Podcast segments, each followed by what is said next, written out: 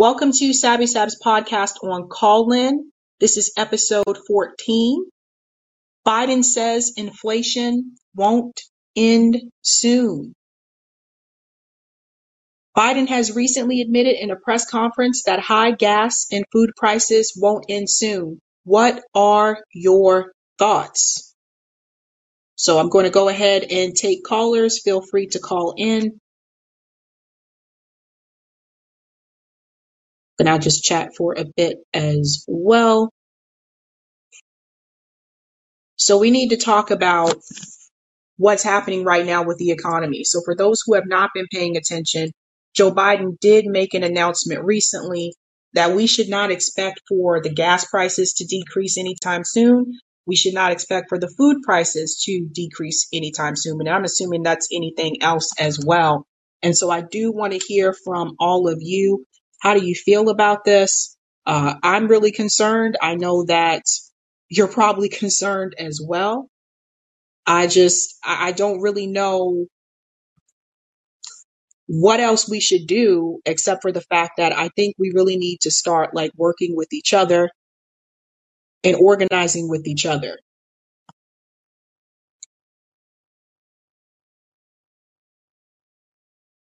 And I want to hear your thoughts on that. So I'm going to go ahead and take Eric. You're the first caller and you're on the mic. You just got to unmute. Yeah. Um, concern doesn't even begin to state it. I like. I'm just thinking about all, all, all like, uh, especially around my area. I'm thinking about like all our communities, and our communities were already struggling before this inflation happened. So, really, the inflation's just added more stress to already stressed out households and stuff like that. And and him and and Biden really saying that gas and that the gas and food prices won't come down anytime soon. And I'm also with that. I'm also terrified of the backlash from that. and especially because because it's more likely going to be a right wing backlash anyway.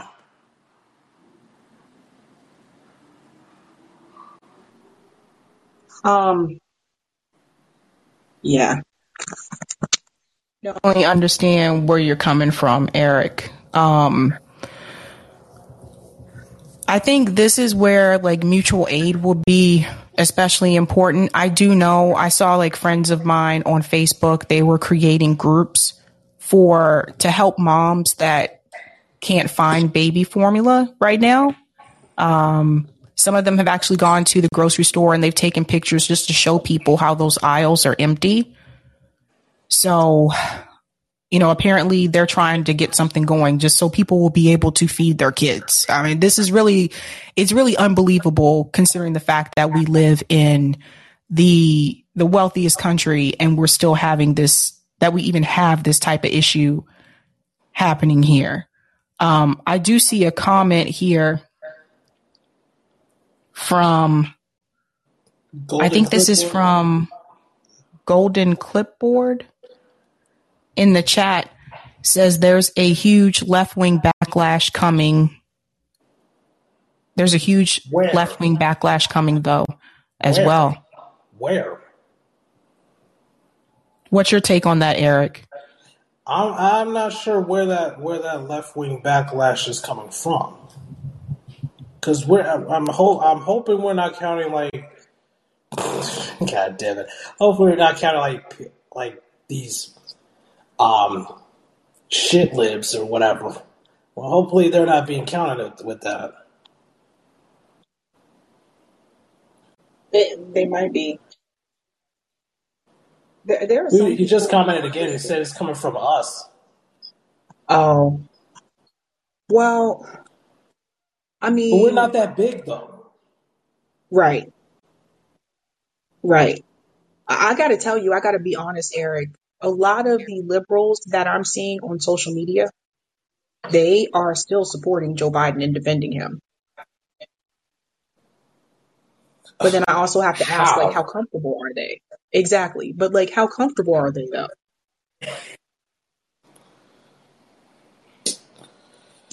Oh, it, it th- that's that's why I that's why I like I prefer I keep telling I kept telling like people like BJJ and other people I'm like I prefer the term anti-capitalist left. I'm like there has to be a distinction here. I don't want to be associated with these with these trash liberals that have privilege and they lack urgency. I don't want to be associated with those assholes. Mm. But I think you brought up a good point. That's what it really goes back to, right? Is the people that lack urgency and the people who do need help right now that can't sit around and wait for someone else to get elected. And I think you just brought up a really good point. This is something we've been talking about a lot over at RBN. It's just that we're getting tired of this. Like we're getting tired of having to defend the fact that we just don't have the time to sit around and wait and there's other things that we could be doing. Like we're not putting pressure on these politicians the way that we could. What yeah. do you think about that? Yeah, that, that's true. You know, even even teaching and sometimes having to stop my class and just check in on my students and make sure they're good. Um, yeah, like I got, like I said, my my school's an alternative school, so you already got a lot of like you well, you got plenty of students that are going through different situations at home and other stressors that God knows what what it is really. And I don't really ask that those details, but it's like, what the hell? We can't keep adding adding this mess and then we're eventually going to hand this world to them. Right. And you hand this world to them, they look at you and go, what the fuck is this? And, and what, what, am I going to say to them? Uh, outside of, well, well, yeah, you, this, this world is a result of collective fuckery from multiple generations. And congratulations, you're the generation that gets to inherit this shit fest. Eric, how, how do you what are the age group of your students and are they aware of what's going on economically? My majority of my students are in high school because okay. With with our with our school they they did the dumbest thing in the world and they mixed middle and high school together. One of the dumbest mistakes ever. Um, but five out of six of my classes are high school, and and yeah, I bring it up. I yeah, we talk about this, and yeah, there's a lot of students share. Yes, yeah, like their families already struggling before this. So, and especially the especially the baby formula shortage pissed off some of my students too. Because some of them have ba- have have like baby sisters and baby brothers at home. So Yeah. So yeah, there's, there's that. That's and and one thing I and one thing you definitely can't say about them, you know, they they understand lived they have that lived experience. So that gives that gives me hope in their awareness. And they, they yeah. won't fall for a lot of the theatrical bullshit that a lot of the elders fall for and still continue to fall for. Yeah, that's a good point. Eric, thanks so much for calling in. I'm going to go to the next caller. All right, appreciate it, Zebby. Okay. All right, Gore, you are now the next caller. You just have to hit the unmute button. Can you hear me? I can. Hi, how are you? So great to be talking to you, Miss Abby. It's great really to actually hear your voice. Huge fan, huge fan of yours um, you and everybody at RBN. Uh, really, I, I, I want to talk about uh, real quick framing. They want to call all this stuff inflations, but like to me, maybe I'm just a simpleton. I don't really see the bigger picture. But when profits are up and skyrocketing while we're you know just pumping money into the, the war, isn't it just we have to stop calling it inflation and calling it price gouging. We have to stop calling it what they want us to, how they want to frame it. And we kind of have to drive these narratives to like, really, it's not true inflation. It's not really, you know, I don't know how, how, I don't know if there's things that I am missing in looking at it, but when I'm seeing billions of profits across the board, be it retail or be it oil, it seems very simple to me that this is all just a, you know mechanisms. You know, this is sanctions on the U.S. public. Uh, right. excuse me. I just don't know if there's, you know, again, I could be missing more things. Maybe it's just a very simple way to look at stuff, but I don't want to keep calling it the same things when, like, I don't really think it is that because the the wealthy are just getting wealthier, and they're just extract finding a new way to extract our wealth be you know mortgages for our parents, college for our generation. They're just finding more ways to keep taking. Right. No, I mean You you're you're correct. You're correct. I think, you know, I wonder too. Sometimes I wonder if for those of us who do go out and protest, sometimes I wonder if we should be protesting not just like at these politicians, not just in DC, because there's a lot of protests that happen in DC. Like I'm talking like every weekend. But I mean, like, I wonder if sometimes we need to protest against some of these news outlets. Sometimes I oh, wonder if we should be protesting like CNN and MSNBC and Fox News. And I've heard so many people talk about it over the years. I mean, when Bernie first ran, how many people at the Bernie ra- rallies were chanting anti-CNN things? You know, it's like it's, they always want to paint it a left versus right to distract against the things that you you know unify us, all the class issues. So it's it's just one thing after another. When they drive the narrative, or when they just keep hammering homes, we have to really call it for what it is, and you know use whatever little voices we have to like just say, hey, look at it from this perspective. It's like regulations are protections to people that they're supposed to help, but they're supposed to regulate the owner class, not us. Right. You know, like it's it's all on how you look at stuff. Like if they called it protections, most people would be on board for wanting more protections from their government. but when it's everything's framed from an owner class or from the to protect the powerful, like everyone just eats up, and that's where their nar- their narrative and the framing of their mindset starts with. So we have to really challenge all that every single time. And Right. I, No, I I do agree. agree. We have to be out in front of Fox News, MSNBC, and all this stuff because you know we have to be seen somehow. Yeah, I know. Like, I'll go ahead and let you know too. Like, Roger Meadows mentioned this one time that, um, I guess, uh, you know, Roger is a driver and he picked up a host from Fox News and mentioned to them that, you know, you guys are like, your ratings are, are sinking and more people are listening to independent media. And Roger said that, I guess one of the hosts from Fox and Friends said, yeah, we know our time is limited. So they know, like, they're aware that Yeah. people are starting to tune them out. Oh, and I mean, look at all the failed experiments by CNN trying to have their social, you know, their their own media app. Even Trump tried to have his freedom, you know, platform. Every time and time again, they're going to try digging their claws into this, into our area, into where we want to cultivate and exchange information to try muddying the waters and try getting a piece of it. It's only natural, but that is the the signs of the times that, that the more desperate they're going to keep trying with these stupid ideas, and the more times they fail, hopefully it's going to become more apparent that like th- there's going to be other options and people are going to be alerted to these options. But I, uh, again, I really don't want to take up much of your time. I really appreciate you, Miss Abby, and you guys teach us so much. I'm an older guy. I'm disabled. I really, I really wish I could be out on the streets more with more people. But like, all we can do is support and find our areas. And I hope, uh, hope all the listeners take that to heart. We all got a place in Thanks this so fight. much. Thanks so much for calling in, Gore. Go to the next caller. Have a great night. You too.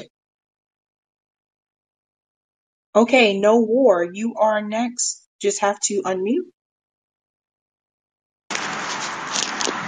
Good evening, Sabby. How are you? I'm doing great. How are you? I'm doing well. I uh, was just listening to Gore talk about the inflation thing, and I think what he said was was really spot on.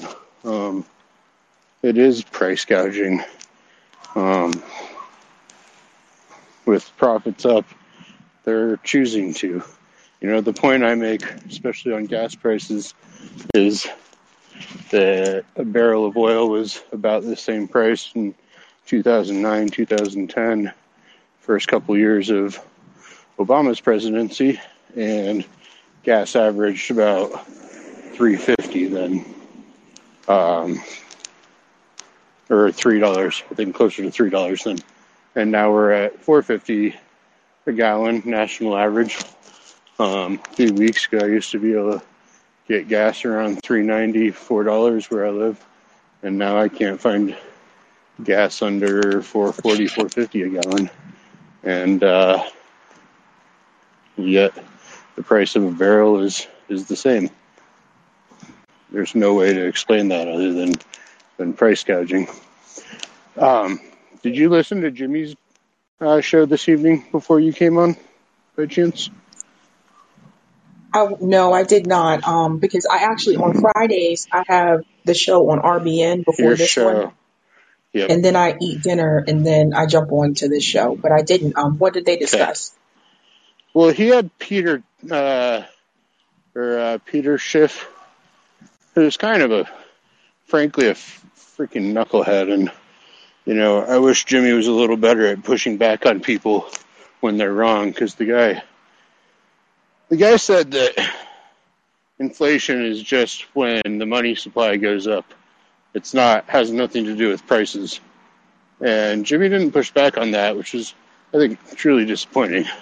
Um, I'm a big Jimmy supporter personally, but you know, inflation is when prices go up, uh, and it can it can be impacted by money supply. But Peter Schiff's like a libertarian kind of knucklehead economist, and you know he was uh, he predicted the the housing crisis in 2008, so he's got you know a little bit of a, a bona fide there, but um, it's it's uh it's really interesting to hear people talk about this stuff who are just so wrong, like Peter Schiff was, and uh, I'm a little sad that Jimmy platformed his ass today, because it, Who? it isn't that. No, Ward. Can you remind me who is he? That name sounds familiar. Peter Schiff, he is a libertarian. He's a gold bug type of economist. Uh, Peter S C H I F F, I believe. Um, he wants everything to be based on gold again. Um, definitely a libertarian. Uh, not really interested in in any sort of government regulation that helps stabilize prices or or helps people out. Um, Jimmy brought up the point that Ri- that Richard Wolff had made on his show a few days earlier, I think earlier this week, and um, where Richard Wolff said, you know, uh, Richard Nixon and FDR instituted price freezes and said if you, like especially FDR, said if you increase the prices at all, you as any business, you know, we're, we're going to jail you. We're going to arrest you. It's not, we're not doing that right now. And it worked. It slowed down inflation. And it, uh, something similar happened under Nixon. And then we know what happened in the later, uh, latter part of the 70s under, under Ford with, uh, with, uh, who's that Fed chairman? Um, that was around during Obama's uh, Hank Paulson, um, who just did, uh, who just tried to use interest rates to control inflation, and then we had runaway inflation in in the late seventies. And I wasn't alive during that time. I've only read about it, so other people may have better recollections of it.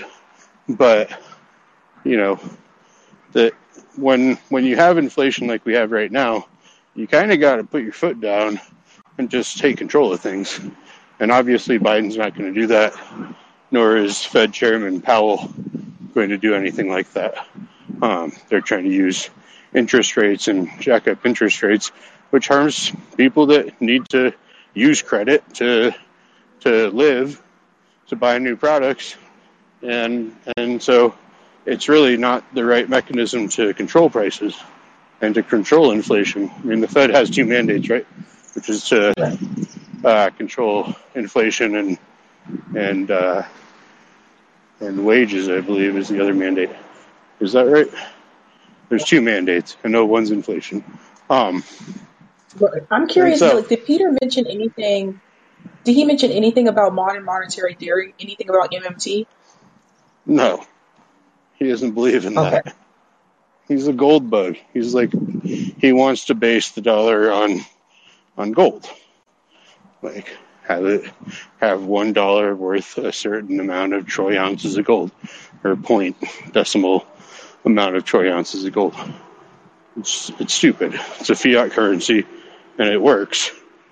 You know, he thinks because the Fed increased the uh, the supply of dollars in the last couple of years, which they've done basically in a drastic uh, amount since 2008. They've been increasing the amount of dollars in circulation. Uh, we haven't had inflation until the last couple of years, last year or so. So it has nothing to do with the supply of dollars. But anyway, I'm kind of droning on, and you know this stuff's really interesting to me. But I, I think that uh, what really needs to happen is closer to what Richard Wolff said, and not what Peter Schiff said, which is to implement price freezes. And also, you know what? We need to talk about stimulus checks again. I filled up my tank, my gas tank yesterday. It was ninety-two dollars. That's not sustainable, especially if gas keeps going up. Like I need to drive to get to work. I need to drive to to live, and a ninety-two dollar gas tank once a week for me, which is what I I need to fill my gas at least my tank at least once a week. It's not sustainable, and you know what we should really be talking about is, is two things: more stimulus checks, maybe monthly until we can get this inflation under control and get prices stabilized, and uh, and, and stimulus checks checks out to to working class people until we get there. And so, Yeah, I also um, I also think they need to do a rent freeze too, because Definitely. landlords are still increasing the rent. Definitely, Jay Jay Buffont, JB's going through that right now. I know. Yep. and having a struggle with that. And I, I feel for him. We're all uh, we all have that struggle, and it, it sucks. So, um, it's tough, but obviously we don't have a government right now that's at all interested in doing anything like that. So That's a good point. anyway, it's too bad. We're uh, we're kind of we're all kind of fucked right now. I don't know if I can curse on your show. I apologize. Um, Oh, you can.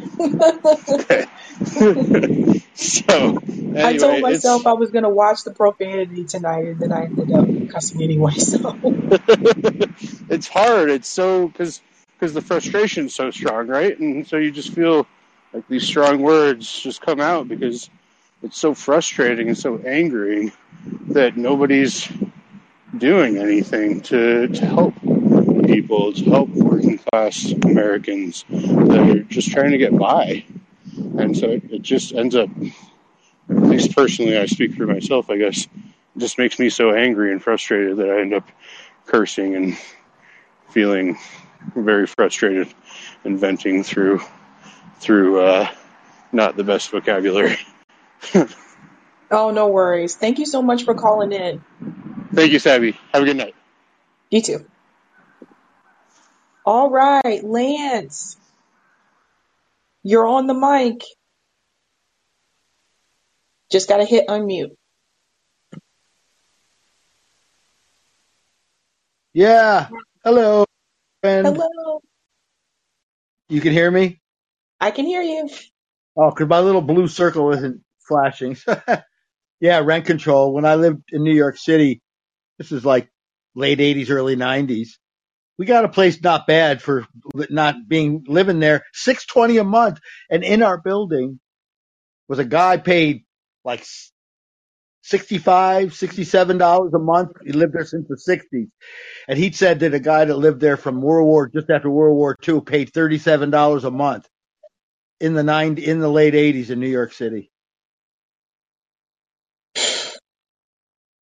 Because it was We rent haven't had control. rent control. We haven't had rent control in Boston since the 90s, I've been told. Yeah. Well, what's interesting is that right when I lived there, the gentrification was going crazy. It was still the case where we almost got a sublet loft in Soho for 600 a, a month or 600 for the summer, 600 a month, you know, with, even for a sublet was rare then, but it was doable. Uh, but they were really going with the gentrification and they had a clever way. They closed firehouses. It means it takes two or three minutes longer to get to a place. They could, they could gut it. It'll be gutted. And so that, you know, fire wise, and then they can, you know, oh, they did all kinds of things. Started with Dinkins and then of course with Giuliani, forget about it. That's when they took, you know, Times Square, which was wonderful when it was triple X theaters and fake Gucci stuff and all the tourist traps. then they turned it into Disneyland and ruined it. Yeah. Um, I think, I, I think that too, like, you know, JB was mentioning like his rent, he just got the notice that his rent is increasing by like $500. Like, I really think this is a part where Joe Biden's kind of leaving this up to the states to handle these types of situations. And I think given the current situation that we're in, in reference to inflation, I really think this is where he needs to step in as the president and he needs to order that these governors of these states listen, no rent increases during this for the, for the rest of the year. No rent increases at all because Yeah. you can't afford like if you can't afford to pay that extra $500 now you have to go look for another apartment and based on what JB was telling me all the other apartments that are affordable they're either at that new rate that's being offered or excuse me that's being demanded to them or they're hired so you can't really move anywhere because you're also going to have to pay like security deposit but you can't afford to pay the rent increase so what do you do Yeah. Two things. Well, you know, even on silly sitcoms from the 50s, 60s, whatever, people used to go on rent strikes. Now, you know, it's harder now, but how many marshals do they have to, to evict people that say, okay, we're en masse, hundreds of us from all kinds of, all in one building, all said, no, we're not going to pay the rent increase and we're not leaving. And we're not only that, we're not going to pay the rent we owe you every month in the first place. Forget the increase until you fix it. You know, that stuff happens. Want to know something? There was a lady on Fox. She was a socialist. Did you see that when she was a socialist talking about taking over all the homes? no i didn't see that Oh, you gotta watch it. I wrote down her name. She's running for Congress as a Democratic socialist, but uh, from um, um, um, um shucks, uh, you gotta look at it. You gotta find. I'll, I'll, I'll. I don't have her name right in front of me, but anyway, she's talking about forty thousand homeless, one hundred and twenty thousand kids homeless. Why not just take over the houses that are owned by corporations? Don't have to be a land, little landlord who owns a couple houses that he's trying to rent out, but the ones that are owned by corporations and private equity, you know, take them over. I I squatted for ten months. All right, and I've never been homeless in my life, but and I wasn't homeless then. But I said, how am I going to get ahead with the fifty dollars a week on the couch at, a, at friends of mine who were like, they did crack and all this stuff. They were harmless, you know, they weren't going to hurt me. I didn't leave anything valuable around. The only thing I got was a chart, whatever. They were old old friends.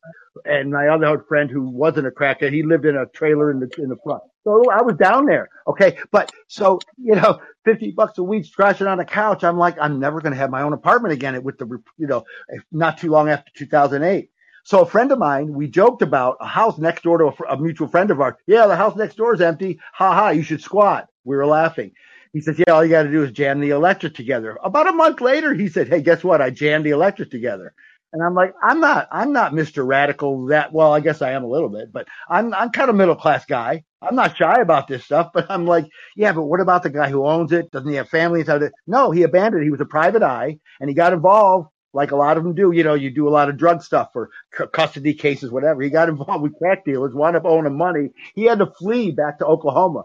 He left the home back. He left everything and he had no family here.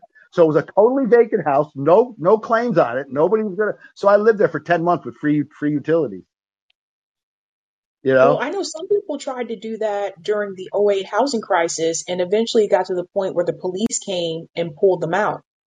No, in this case, it was on the fringe of that, like 2010, 12. But what happened was I left the lights on all night and there was a power outage, but I had my lights on and the, and the people that, the NIMO people said, wait a minute, this house is supposed to be vacant and the lights are on. And that's how they, they, so they turned it off. So I said, okay, I, that was my time to leave. But I had already accumulated enough money because I was only making like a hundred bucks a week at one point. So I was paying 50 bucks for rent, 50, because it was hair, terrible. And it was just part time, you know, at this place. And then it was working a little more, a little more. But, you know, I didn't have to go to soup kitchen, but I, you know, I just ate really frugally, the dollar burgers and whatever else. And I accumulated several hundred, you know, enough, couple, you know, like a thousand or more dollars over 10 months. I didn't have any expenses for it, blah, blah, blah. Got an apartment and got back on my feet but I had to go there, you know, for a while. And so uh, why not squat? There's squatters' rights still. There's squatters' rights. If you don't break in and it's an abandoned house and it's not lived in for a certain length of time and you don't actually, if you board it up good and you have it solidly locked, no. But if you can get in like a window's already broken or you don't have to break anything to get in, it's not breaking and entering, there's squatters' rights and the cops know it. Look, look it up on Google. You'll find some really interesting things that sometimes where the cops are like, yeah, we don't really have a legal way to get somebody out. It happens. That's, that's really interesting. I didn't know about that. You know who Yep. else? Um, I haven't had him on in a while. I need to reach back out to him. Who would be good to to talk to about this is Shahid Buttar because he was very much involved with the housing situation that goes on in San Francisco.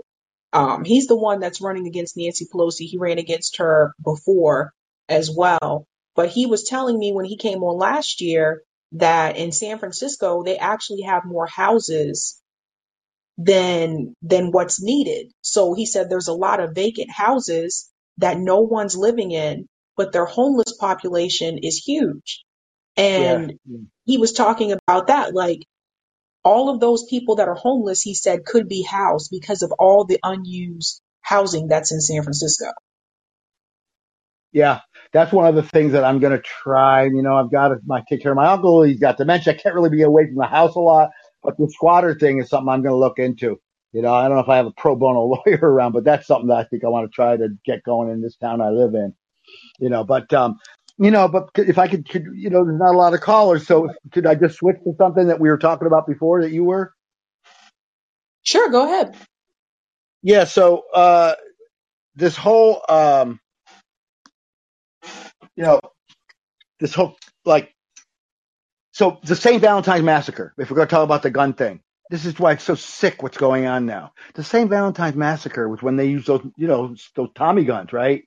It was one gang, gangsters, like not just a gang of like poor lost souls kids. These were professional, Murder Incorporated, you know, professional. Al Capone killed off Dutch Schultz's gang. So one get one really violent, vicious, you know, law breaking gang kills another gang, and that was enough to say we're never going and they've never been sold again. You can't get a, a rapid fire machine gun even now, right? For his rapid fire stuff. Okay, so we outlawed that stuff when when you had violent criminal gangs killing each other and we still stopped the guns. Let alone kids getting shot in the school. You see my point? Yeah.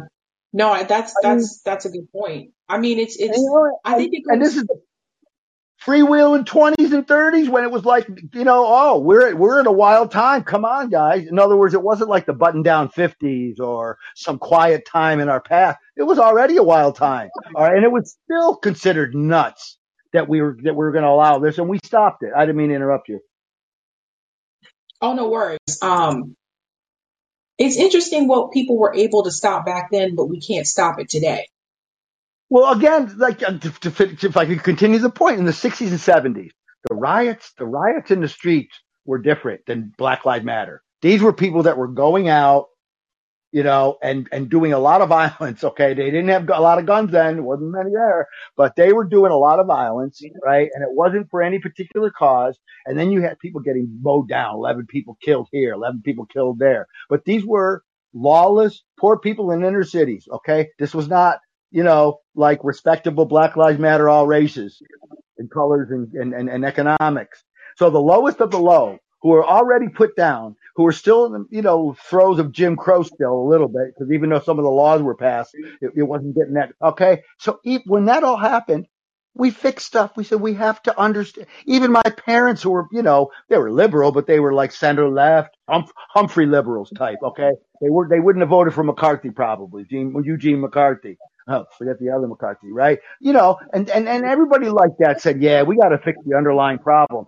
You know, that would never, imagine if that happened now, like it did with Black Lives Matter, but if it was real violent, just really, you know, people that are violent and did violence, they would say, oh no, we got to mow them down. We got more cops, more cops. We didn't do that then. And it was much, much, much, much, much more violent, folks. I'm old. I remember 1968. Go look up at the homicide statistics uh, you know, it was like thousands and thousands and thousands more than it is now, even with the mass shooting. It was a nutsy time, man. I'm telling you, living through it, Wait, so it on saying it was you're saying it was more violent back then?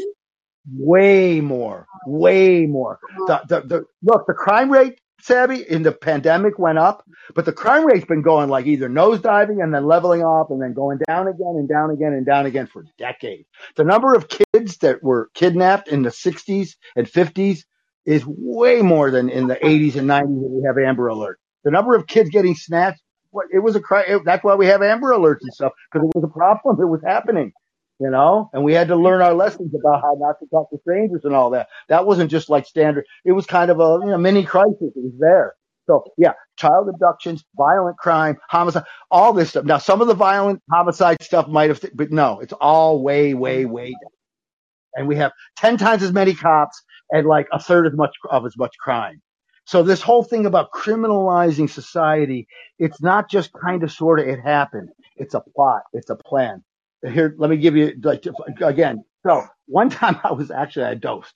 I had just taken some acid and it was the middle of the afternoon in my crazy party days in my twenties. And I'm sitting down in this like college beer and wine joint and it was the middle of the day and I- my senses were just starting to get sharp and I'm listening for the first time, you know, cause usually I'm there in the crowded time at night and my senses were peaked, but I didn't have, all right. So all these video games, it was the new era and this is in the eighties, but it was like the new era video games and they're all beeping and telling you come play us. And it was, I just noticed it was Missile Command and Rocket Line. And it was like the, the violent games. And I didn't pay any attention. It was just like the thing, right? So I'm watching. Oh yeah, haha. I never noticed this before. Listen to these games and all these video games. I kid you not.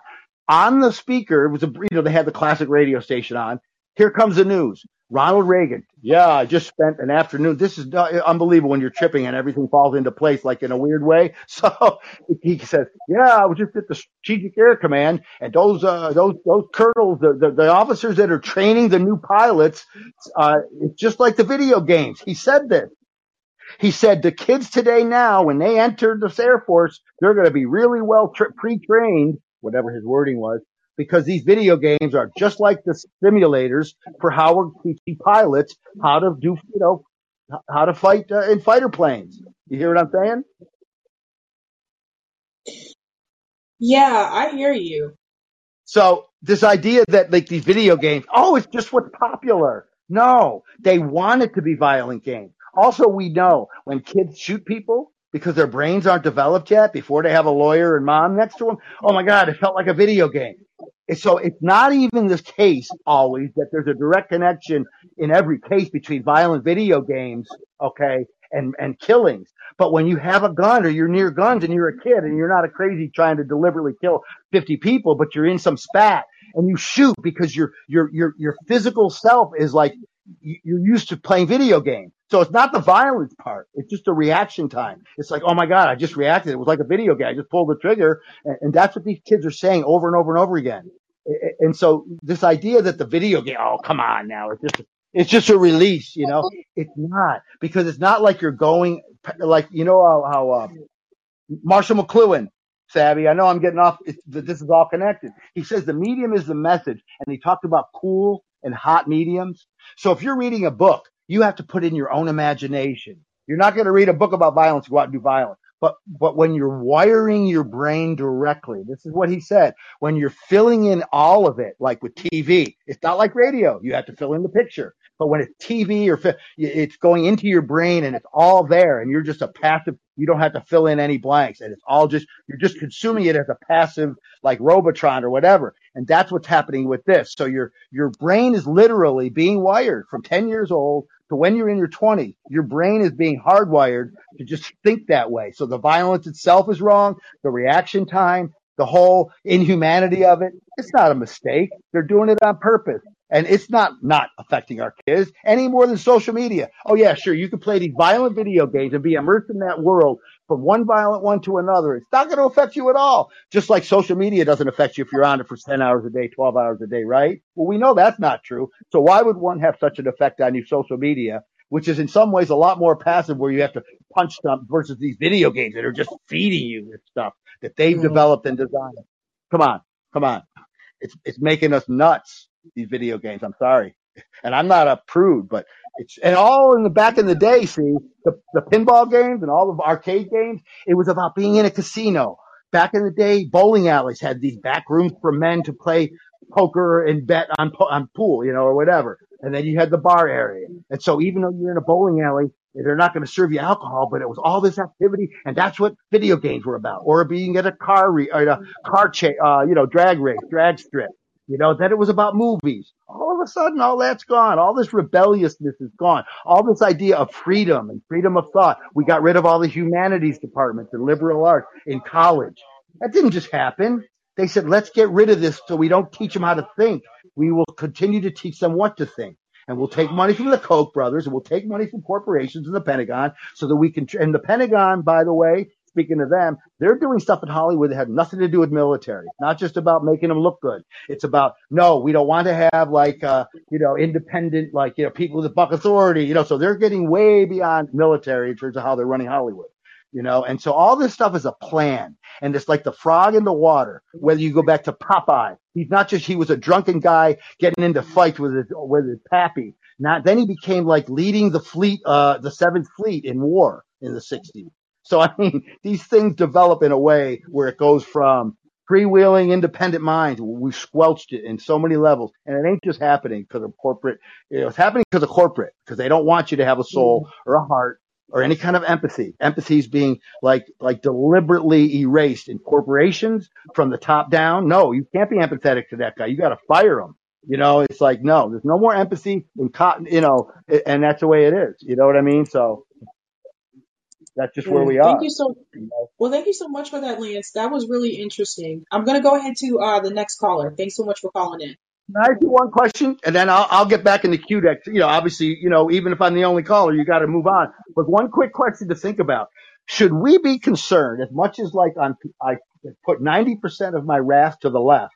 Should we be concerned? Because I've mentioned this before, but like you got Jackson Hinkle now doing a whole like 20 minute segment of how wonderful Tucker Carlson is and Glenn Greenwald and all these people. This is not just like, What? well, you know, Oh, I- I'm gonna get. I'm gonna. I'm gonna have to get Jack. Go look up Jackson Hinkle's today thing. He's got a 20 minute thing about how Tucker Carlson's setting everybody straight, boy. About just obvious stuff about like Ukraine or something. It's not like he's got some unusual take. There's a big embrace going on with this left right thing. Uh, and it's sad. It's Oh scary. boy. It's beyond the breaking points thing where either like Saagar's a reasonable righty. Tucker Carlson's being heavily embraced by the far left and it's sick. And I don't know why, but it's happening. Well, I have my opinions about Saagar being so so-called reasonable righty. I think Saagar his uh, foreign policy has not been good. Um, and I think some of the rhetoric that's been coming from over breaking points has very much of a right wing point. So, um, but I, I want to go to the next caller, but thanks so much for calling in, Lance. All right. Who do we have next on the call? Ashura. You're on the mic. You just got to unmute. Hey, Sabby. What's up? Oh my God, I finally get to hear your voice. I know you always want to hear everyone's voice. Yeah, uh, I would say one bit for the last call that you had. I don't know about um him saying that basically they're embracing the right. I'm pretty sure like uh I watch Tucker Carlson too, but I just watch him for the segments that I know that I want to listen to, but the rest of it is just bullshit. And I think uh, just like with Jimmy, Jimmy only basically praises Tucker only for the war aspect. He he said openly that Tucker has some odious views that they disagree on. Um, that's the only thing I can say about that. When the, the only thing, uh, the one thing I wanted to talk about is that um, Jimmy, I, how do you, uh, what do you think about if uh, you want you, you want to talk about nuances like basically when it comes to economics on the right and the left? Do you want to have somebody on both sides coming on your show when it comes to economics? I'll talk to anyone. However, just because you come on doesn't mean I'm going to agree with you. That's the thing. And like some people, they only want to go onto shows where they know they're not going to be challenged. They only want to Yeah, talk to people that they're going to agree with. yeah, because I, I was I was uh, one time on the mindset of the TYT po- po- uh, portion where I just didn't give a shit about right wingers, and it was Jimmy that basically changed me a bit about about right wingers. I, I still disagree with them. I know there are some corny little racists amongst them, but I I try to keep an open mind and not say like all right wingers are fucking bad or just paint them with a fucking brush. And I've talked with some right wingers on Jimmy's channel that basically are pleasant. You can have a disagreement with them. And uh Jimmy had this uh academic on his show. I Forgot what his name was. Like you'll probably have the video on tomorrow. And uh he's a he's a right winger. He's an, uh, an economist. And uh and I was thinking like if you go study economy, like it's supposed to be unbiased, right? And it only depends like once you go out the door, you depend if you're gonna go on a liberal channel or a right wing channel. You just twist the economics that you learn from the from the college or university. And this guy basically was talking, and he Jimmy brought him on on his show because um, his subs were asking him to bring him on the show. And at the end of the day, Jimmy kind of regretted it. Oh, you think so? This is Peter Schiff because someone mentioned him earlier. Yeah, yeah, yeah, yeah, yeah, yeah. And Jimmy was Okay. like, Jimmy was like, oh my God, man, I, I wish I should have never brought him on the show. He's not coming back again. Cause he was saying some dumb shit. I was like, at some points I agree with him. Then at the end of the day, I realized this guy was only right about the crash coming in. That's it. But his economics is just trash. He was talking about stock options to basically stock on food. I'm like, if you, the, the only people that can stock on food are the rich, who's got the money to stock on food? Then he Mm. talks about like uh stuff about oh give money to the for the rich. You don't need to increase wages. I'm like, what the fuck is this dude saying? Like the, the entire chat was like screaming, get him off, Well, get him he's a off. Libertarian, right? yeah, he's a Okay. libertarian. This is why I don't trust. libertarians, they think a little bit different. Like, they don't really feel, if, correct me if I'm wrong, but I, from what I've read about libertarians, they don't really feel that the government should be involved at all. Yeah, but it's it's kind of stupid, especially when they use that big government, small government. I'm like, what the fuck you talking about big government, small government? There's no such thing as big government, small government. It depends who's running the shit. If it's a conservative government that's running the city, or it's a, a conservative government running the the well, the overall federal government. So it doesn't really matter why you got to use these small words. It's just stupid. Well, also too, sometimes don't people don't use them in the right way because if you say you don't like big government, then why are you supporting this, the police state? Yeah, but You then see what I then when I mean? have yeah, especially when there's like a fucking hurricane or something comes crashing on the town, then they need big government's help. I thought you want you didn't want big government help. Oh my God. I, I- I'll have to check it out. Hopefully the clip comes out tomorrow so I can Yeah, see I, you're you're probably like gonna the rip fifth your you're person. you're probably gonna rip your hair out of your head but re- just hearing this guy because it's all about stock. I'm like nobody has money for stock, and somebody said like I was Mhm. going back and forth because I to know if this guy was done talking, and somebody in the chat said Jimmy regretted having him on. Well, it seemed like to me he's talking to people who have money. Yeah, yeah. I'm like, I don't mind having a difference of opinion, like a bright side economics, but if you're gonna bring someone like that on your show, you might have uh Richard Wolff just on the side to make it a Richard Wolff versus this guy debate. Yeah. Well, wasn't Richard Wolff just on there? No, he was there like maybe uh last no, it wasn't like this week. I don't I don't remember which day either. Mm, Tuesday or Wednesday he was there, but if he's coming on, he's gonna have a, a conservative economic guy on the show. Bring Richard Wolff because Jimmy basically was being too nice because he had that position where he has both his hands together, and that's like this is nice Jimmy. I like to call it the nice Jimmy pose. He's not gonna he's not gonna fight back. He's gonna be very nice. And this guy basically walked away. He's gonna say, "Well, I've been on lefty shows, and basically everyone was on Jimmy Dore. Now Jimmy Dore has this guy's gonna basically walk around and says I was on the Jimmy Dore show. Hmm. Well, Jimmy you're not always gonna like. This is the thing. Like people, you're not always gonna have a guest on that people agree with. That is that is one thing. Like at least he's letting people hear different voices. Because I will tell you, there's certain people I brought on, and the chat was not feeling it, and people were like, "Do not bring them back." And I'm like, "You guys got to hear different voices." I don't mind. I don't mind having him on. It's just like Jimmy. You can tell from Jimmy's face. Jimmy's not liking the answers he's getting. And at one last dig, Jimmy, Jimmy, Jimmy just just toss him a little bit of meat and see if he's gonna bite to it. He bite on it, and he was like, Jimmy said, "Well, what if you have a restaurant, right? And you have you used to have 200 workers, and I have 100, and the the other 100 are not coming back, and what do you do?" And basically, I remember Richard Wolff said, "Well, you increase the price of your uh of your uh of your uh your stock or like your the food you're selling, what you're selling. You increase the numbers, and then that would probably give you the incentive to have. Then you increase the wages of the other people that you're the future uh workers coming in. So that would probably give the incentive for people to be high coming to work for you. So um, Jimmy tried to give him that analogy, and he didn't bite. He was still on that stock market. Oh my God.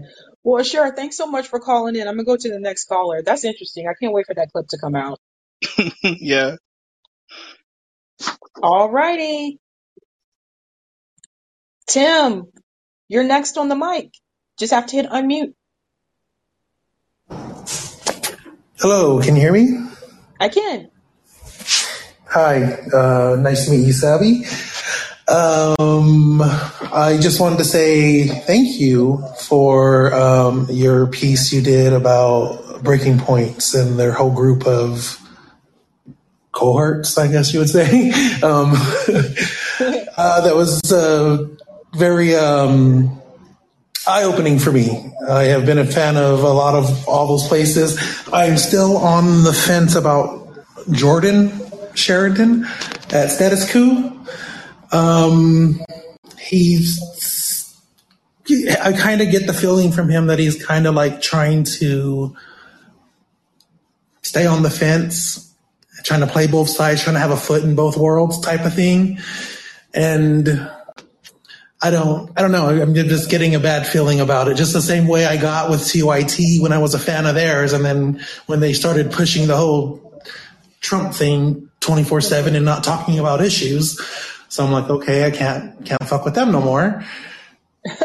followed, followed Jimmy Dore with oppressive, aggressive progressives over to his show, um, at the Jimmy Dore show. And then, then I found, um, the Fred Hampton leftist when that's what y'all was before. And then I found you and it's just been a journey. And, um, I just wanted to say thank you for, for being a presence that, that clearly made the point of what I was feeling and didn't know how to say that it, it wasn't, it's not about the left, right and all this other bullshit. It's about class. Like they have solidarity at the top, no matter what their race is. They, they have their solidarity and they, they make sure that they keep their bag. And we need to realize as the population that they, they ain't, they ain't worried about us having our bag. So we got to make sure we got to secure it and we got to come together no matter what your cultural things are. Economically, they're screwing us all over and we need to realize that. And I just wanted to say thank you for, you are the person that I think most put it succinctly in a clear way that can make it be understood by people. And I appreciate that. Oh, thank you so much, Tim. Yes, like there's definitely a class divide, and you know, I, I listen to a lot of those people. Some of them got me into, I would say, the left. You know, and Mhm. I've seen how some of the views have changed over the years. I've seen how the talking Mhm. points have changed. I've noticed people tend to have on some nicer suits and new teeth, things like that. Mm-hmm. And so, and that's not to say that you're not allowed to become successful, but I noticed that as their money increased, their talking points started to change. And so Right. that's where the problem came in for me. I'm just like, no, dude, like, if you say you're for the working class people and you care about the working class, don't just say it, be it. You know, don't just don't just talk about it, be about it. Like, and so when we have these actions that happen throughout the country, when we had the Medicare for All marches, Breaking Points didn't even mention it. We could have had way more people Mm-hmm. at those marches if they would at least like mention it. They didn't want to mention it. They knew about it. All of those networks Right. were contacted about this event. That's why uh, Secular Talk mentioned it. They all were contacted, so they all knew about it.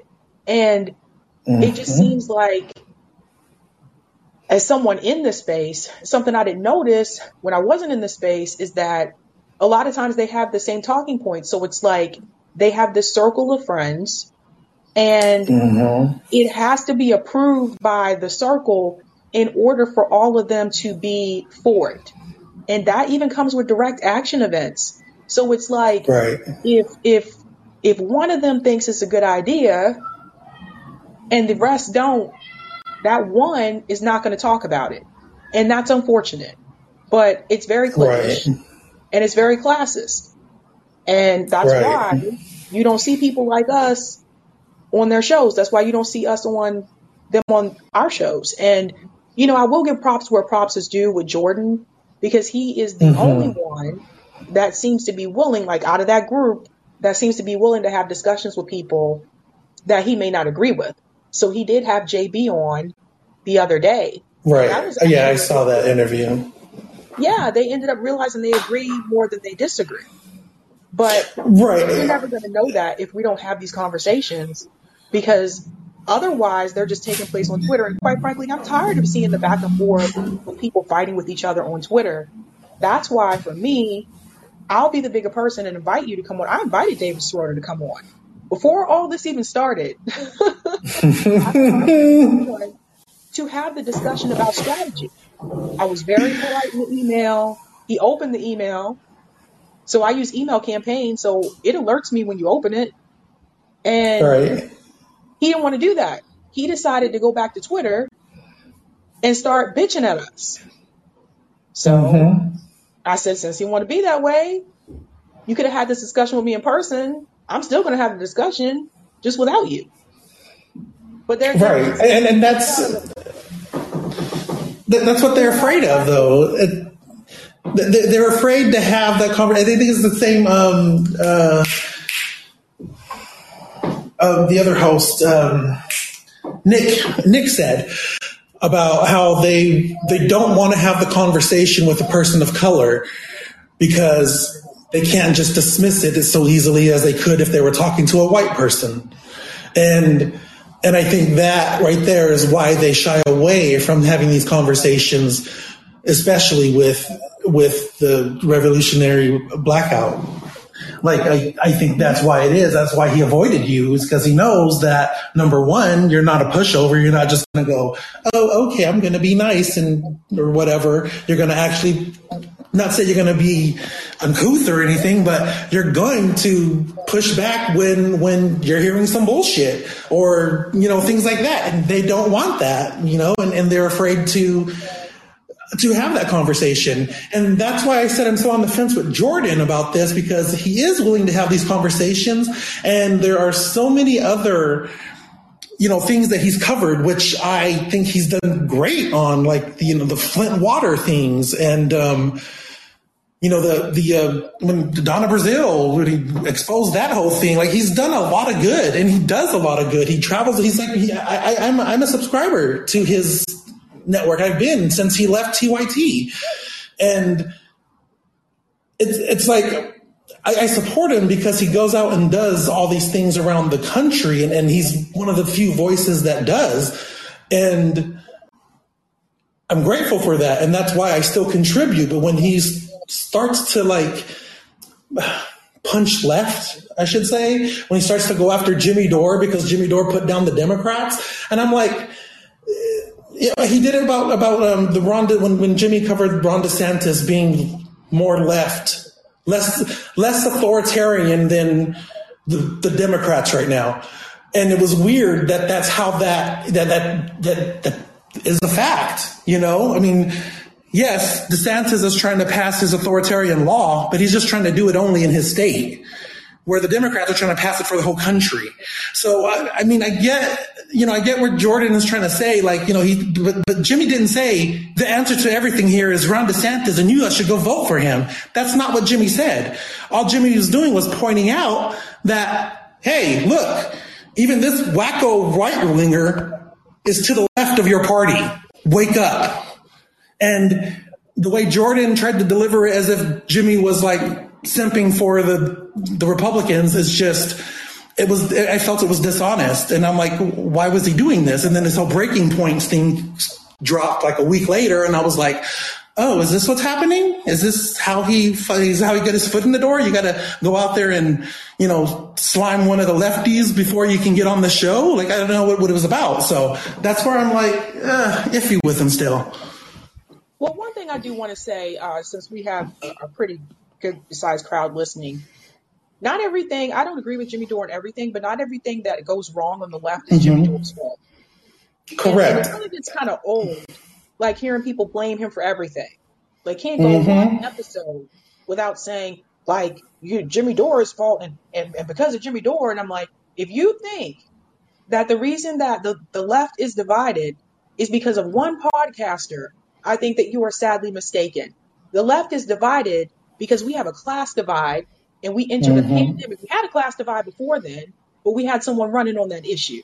We had Bernie Sanders running on that issue. Bernie suspended his campaign. We entered the pandemic. People became unemployed. People lost their jobs. People were evicted. There was nobody mm-hmm. still trying to run this movement. And so the divide that you see are the haves and the have nots.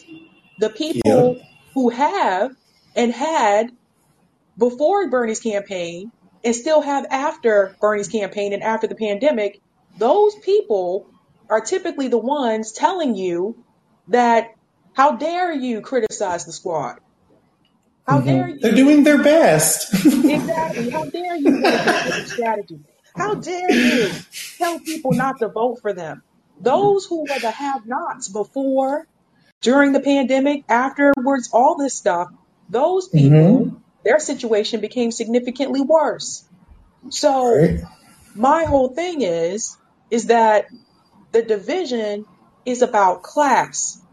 And it's it's not just with people who voted for Bernie Sanders and supported him. It's also in left independent media. And Jamie mm-hmm. talked about this last night on on Jordan's show. And it is. And it, you look around mm-hmm. and you see, and I know I got way off topic, but if you look no, around and see who goes on to whose shows, there's a class uh-huh. of that, right? The yep. exception, for the most part, is Jimmy Dore. He's the only one with that large of a platform that has no problem going on to smaller channels. You have right. people who they have so much ego and they're wealthy and they think it's mm-hmm. beneath them to go and talk to the, some of these smaller shows. Those of us who don't have studios, which I don't need a studio. They don't need a studio either. You can do this right. So, right. that's that's a big part of the problem. It's a class divide, and they don't want to. They don't want to address that. They don't want to talk about it. They don't mm-hmm. address it. Even some of the ones that are well intentioned and they really mean well, they don't really know how to address it either because they're part of that upper class. Right. So and they, they want to make sure they're secure before they, you know, say like, yeah, go behead the rich people. And then it's like, oh, wait a second, I'm one of them. So it's, you know, I understand it's human, like, and, and they're in their own bubbles. Like, I, I, get it. I mean, if, if I was born with a silver spoon in my mouth, I would know what it, what it was like to not have food in the fridge and to try to figure out what I'm going to do next week. Like, you get what I'm saying? Like, I, I, I guess I wouldn't care about that kind of shit because it just wouldn't be in my, you know, purview to, to, to even care about. It's not something that would be, you know. Right. It's like, like I, I said this before, okay? If this whole thing doesn't work out, right? Like putting progressives through the Democratic Party. Say it's like two, three years later and people are like, look, we're not doing this anymore. Those people will be fine. The people who are Mhm. millionaires that are doing this, they're going to be fine. They'll just move on to something else. They can start interviewing celebrities if they want to. They don't have to stick with this. You see what I'm saying? Right. But Mhm. for the, those of us who supported these candidates and canvassed for them, donated a lot of money to them, those of us who were counting on them to bring about some kind of change so that we Mhm. won't have to continue to struggle, so that everybody could have health care in this country, guess where we'll be? We'll still be stuck. Yep. And that, and that's the thing that gets that, that scares me too about what's coming next. Like we we it was we were sold the political revolution, and Bernie killed it after he riled this whole country up and had us ready for change, and then he killed that.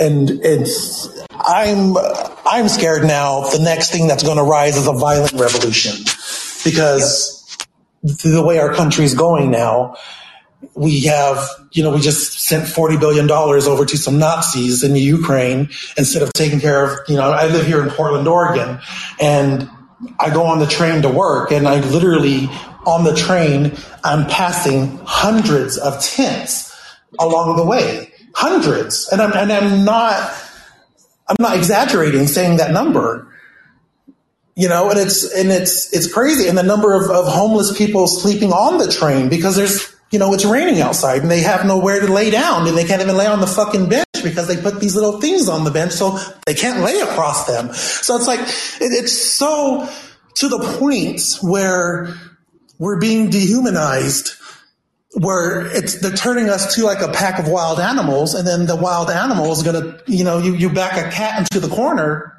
at a point the cat's gonna claw your ass. And uh, it's at the point now where they're they're backing us into this corner and you know and and they just they keep swiping at us and pushing us back and they just did it with with with medicare. What what biden is doing with that right now like trying to increasing it it's like it's like what the f- in, increasing the, the premiums not the actual and giving more money to the private insurers with it it's like eh, you know, it's, it's like, what are we supposed to do now? Like, you, you keep punching us and you keep punching us, and you keep punching us, and it's getting to the point now where I kind of feel like maybe I should buy a gun. Because are we going to be in the time where it's like, where we, it's going to be an Orwellian, you know, future, like something like from Octavia Butler, the, you know, parable of the talents or something, like a parable of the sower future. Like, I, I, I you know, I, I, it scares me to, to think that that's going to be, you know, something that happens. And, uh, like, I don't know. No, I totally feel you, man. I totally understand where you're coming from. And I just realized this whole time I thought I was using my external mic and I wasn't. oh well. Oh, goodness. That's that's okay. Uh, but thanks so much for calling in. I'm gonna go to the next caller, which is Rena. Going over to Rena land. All right, Rena. I just made you the next caller. Just gotta unmute. Hi, Sabby. How are you tonight? I'm Um, doing great. Tim did a great job defending Jimmy Dore, so I'm going to try and do a similar job defending Glenn Greenwald, who doesn't need me at all. But uh, All he right. gets he gets attacked every single day for going on the Tucker Carlson show, and I don't know how he has the stamina to respond to it, uh, but he does, and you know, it, it, it's very simple. Tucker's the only place he can go anymore. Fox News. He occasionally goes on Laura Ingraham. He occasionally goes on Fox for on some other people's shows, like Howie, whatever his name is. He's kind of the media guy on Fox. But they're the only people who invite who invite uh, Glenn Greenwald on in, in terms of cable or network news. He used to go on MSNBC all the time. He used to go on CNN all the time. They won't even have him on Democracy Now anymore. Did you know that? How is that for bizarre? When his when his That newest when D- his newest democracy now has fallen off a cliff. Uh, yes, it definitely has. I I don't think it's fallen totally off a cliff, but I I used to I used to at least read the headlines on Democracy Now. I don't even do that anymore. Uh, it's yeah, it's it's it's pathetic. Glenn and and Glenn used to be able to say that he probably appeared on Democracy Now more than all the other places that he that he appeared media wise uh, combined, and that used to be true. And then when his when his latest book came out, the one about the situation in Brazil, uh, they told him that they were not going to invite him on uh, to talk about his book. So, you know what what was up with that? Um, and uh, all all I want to say about this is, I know Glenn doesn't agree with everything with every word that proceeds out of Tucker Carlson or Laura Ingraham's mouth because he doesn't agree with every word that proceeds out of anybody's mouth, and none of us do. You know, I got a lot of people I like. Glenn's one of them. Jimmy Dore is one of them. Uh, you all are with RBN, but I don't agree. Yeah, nobody nobody agrees 100% with with anybody else, and we shouldn't even have to say that for God's sake. Uh, you know, it just it just wastes time in the conversation. Of course, you don't agree 100%, and why you're responsible if you go on someone's show, why you're responsible for the host's point of view you know, if you invited me to be a guest on your show, Sabby, not not that you'd have any reason to, but if you did, would I be responsible for everything you've ever said on your show? I don't think so. Why why is Glenn Greenwald responsible for everything Tucker Carlson's ever said? Glenn Greenwald is responsible for what he says when he's on Tucker Carlson's show or anybody else's show. And um, I don't know. I go I go back with Glenn a long way, not not to the very beginning of when he first started writing, which was in 2005, but I go back to 2009 because I I looked very hard to try and find anybody who was going to be critical of Barack Obama because I was critical of Barack Obama. It didn't take me long. He fooled me into voting for him, and then I got pissed and then I started looking around for somebody who was going to be critical of Barack Obama. And lo and behold, there was Glenn Greenwald. And he applied exactly the same principles to the things Barack Obama was doing as he did when George Bush was doing the same goddamn things. So that's my kind of guy. And that's why I still follow him and watch him and read what he writes, et cetera, et cetera. And that's all I'm going to say for Glenn Greenwald. And uh, uh, he and Susan Sarandon are not responsible for the fact that the Democrats suck. That's that's it. That's all I have to say. Bless your heart, and thank you very much for the time. Thanks so much, Rena. Uh, yes, that's very well said. I do think that Glenn Greenwald gets unfairly attacked. Uh, and this is not to say again, doesn't mean I agree with everything that he says, but to Rena's point, I think what's important for people to know is that there are some people in this space, journalists and commentators, they have been blacklisted from some of these other net networks. So like CNN won't bring him back on. MSNBC won't bring him back on. So how are you going to get your story out if there's only that one network that's going to bring you on, which is Fox News? Are you not going to go on there to get your story out just because it's Fox News? No, it doesn't make any sense. It's the same thing that people did to Chris Smalls when he went on to Tucker Carlson's show. You know, that doesn't mean that you agree with Tucker Carlson. That's you trying to get your story out. So I think maybe instead of criticizing Glenn Greenwald for going on there, maybe they should be criticizing CNN and MSNBC for not bringing those people on.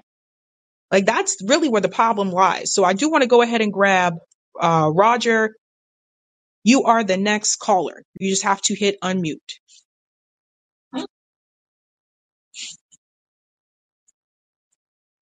Just got to hit the unmute, which is down in the right hand corner. Okay, now we got it. Roger! Hey, what's up, Sam? How you doing? I finally get to hear your voice. I had to do it since Ashura called because you didn't hear his voice either. So I said, you know what? If Ashura can do it, then I'll do it also. Oh, even though I was, I thought before he started talking, I thought this was the sister until he started talking. I said, oh, that's a brother. But I have to piggyback off of what he said. He, I back him up 100% about what he was talking about. This dude that was on um, Jimmy Dore. Um, yeah, he he was saying some crazy stuff, you know. And and now that I think about it, when he when Ashur was talking about Jimmy's body language, I was just like, yeah, he did look uncomfortable. I had to, you know, I had to blast, you know, I, I put in a whole bunch of uh, messages on on on his chat. By the way, no disrespect to Shura. I just, you know, had to say that. But um, you want to, you want me to read what I what I put on there, if you don't mind? Go ahead. So I said when Stephanie read, this guy is saying to stock up on necessities. Who the hell got extra money to buy all this extra shit? Income inequality has been persistent since the 80s. We can barely afford to buy them now. Invest in portfolios, really? Obviously, he don't know any poor people. People are of financial reasonable means. But he was like, invest in this, invest in that. Motherfucker, please. People are so poor they can barely afford to pay attention.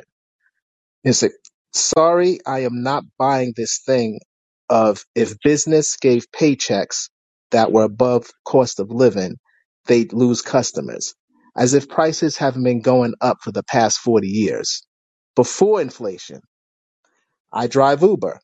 And when the demand and, and, and uh, co-op ride, you know, I gotta throw that in there. Um, but when the, when the demand, when the demand outpaces the supply of drivers in an area, prices surge You might be paying $30 for something you'd normally pay $5 for. Yet they still request people, but yeah, but yet, but yet they still request. People adjust and get used to it. Also, this, this was for you because you was asking how, how we got here earlier. I said we got here when FDR, after making the U.S. a worker friendly economy through unions, the American Socialist and Communist Party, giving workers more leverage in, in the workplace But what he didn't do was put a bullet in the head of corporations and give a life sentence to Wall Street to transform them into worker cooperatives and bring forth public banking. They sat, corporations, they sat and waited and bided their time, building strength over years until the 80s, taking, you know, so the only way to, that we're going to be able to do this is to take back, you know, using ballot initiatives and worker cooperatives I think representative democracy has failed us, and it's time to try something new, which is direct democracy. Um, so Well said, yeah. Well said. Everyone has told me about this guy. I'm gonna have to watch this clip tomorrow. So many people told me about this tonight. yeah. I mean, like every, everything that, like, I think Ashura was reading my mind because that's exactly what I was thinking. Where he said, "Yeah, oh yeah, yeah," like he, I was agreeing with him, and he was, you know, he was like, "Yeah, no doubt, no doubt, yeah, definitely." And then he went down a, a rabbit hole, like, "Whoa, what, what the hell is this?" I was like, "Who, who is this guy?"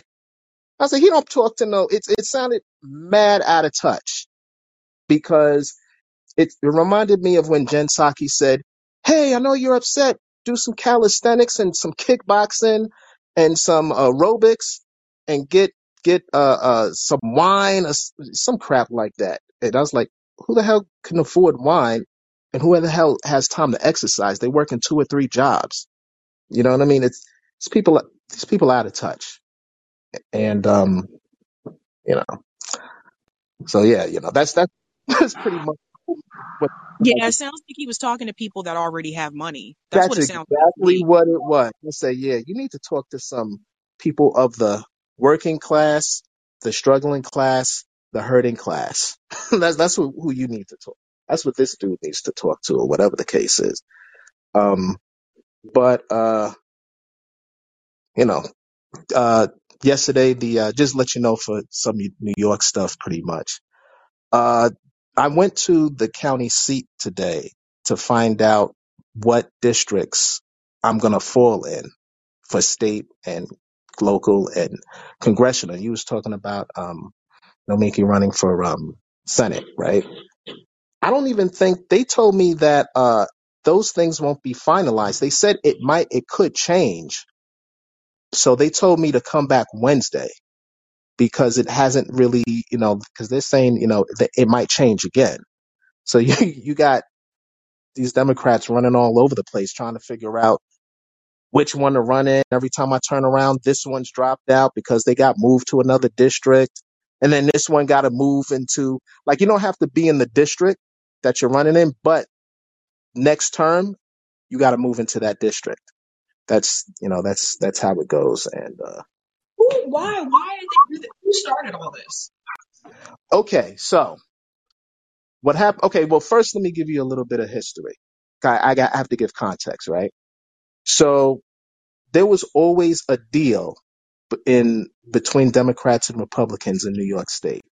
Before Barack Obama, the Democrats only controlled the Senate for less than a year in 1965 or something like that. And the and the and the assembly was always controlled by the Democrats, like a veto-proof majority. And it was like that for decades until Barack Obama. So then the uh, what do you call then the then the Democrats took over this took over the state Senate And then what happened was a whole bunch of them went to prison because they did a whole bunch of corrupt shit. And then, and then, uh, so then Cuomo came in and then he did a, uh, he did this thing with the IDC. He said, Hey, I want you guys, I'm to give you all these goodies because re- Democrats then had the, had the Senate, but he made eight Democrats break away from the set, from the Democrats, right? And conference with the Republicans to, to give Republicans the, um, the advantage, the you know the majority. So it was still split again. This is why the assembly always passed the New York Health Act since 1992 because they knew that the Republicans would never take it up in the Senate, right? So in 2014, we did a constitutional amendment that said that the um what do you call that thing? The uh, uh, uh, uh, uh, independent. It was really bipartisan, but an independent redistricting commission were to draw the lines.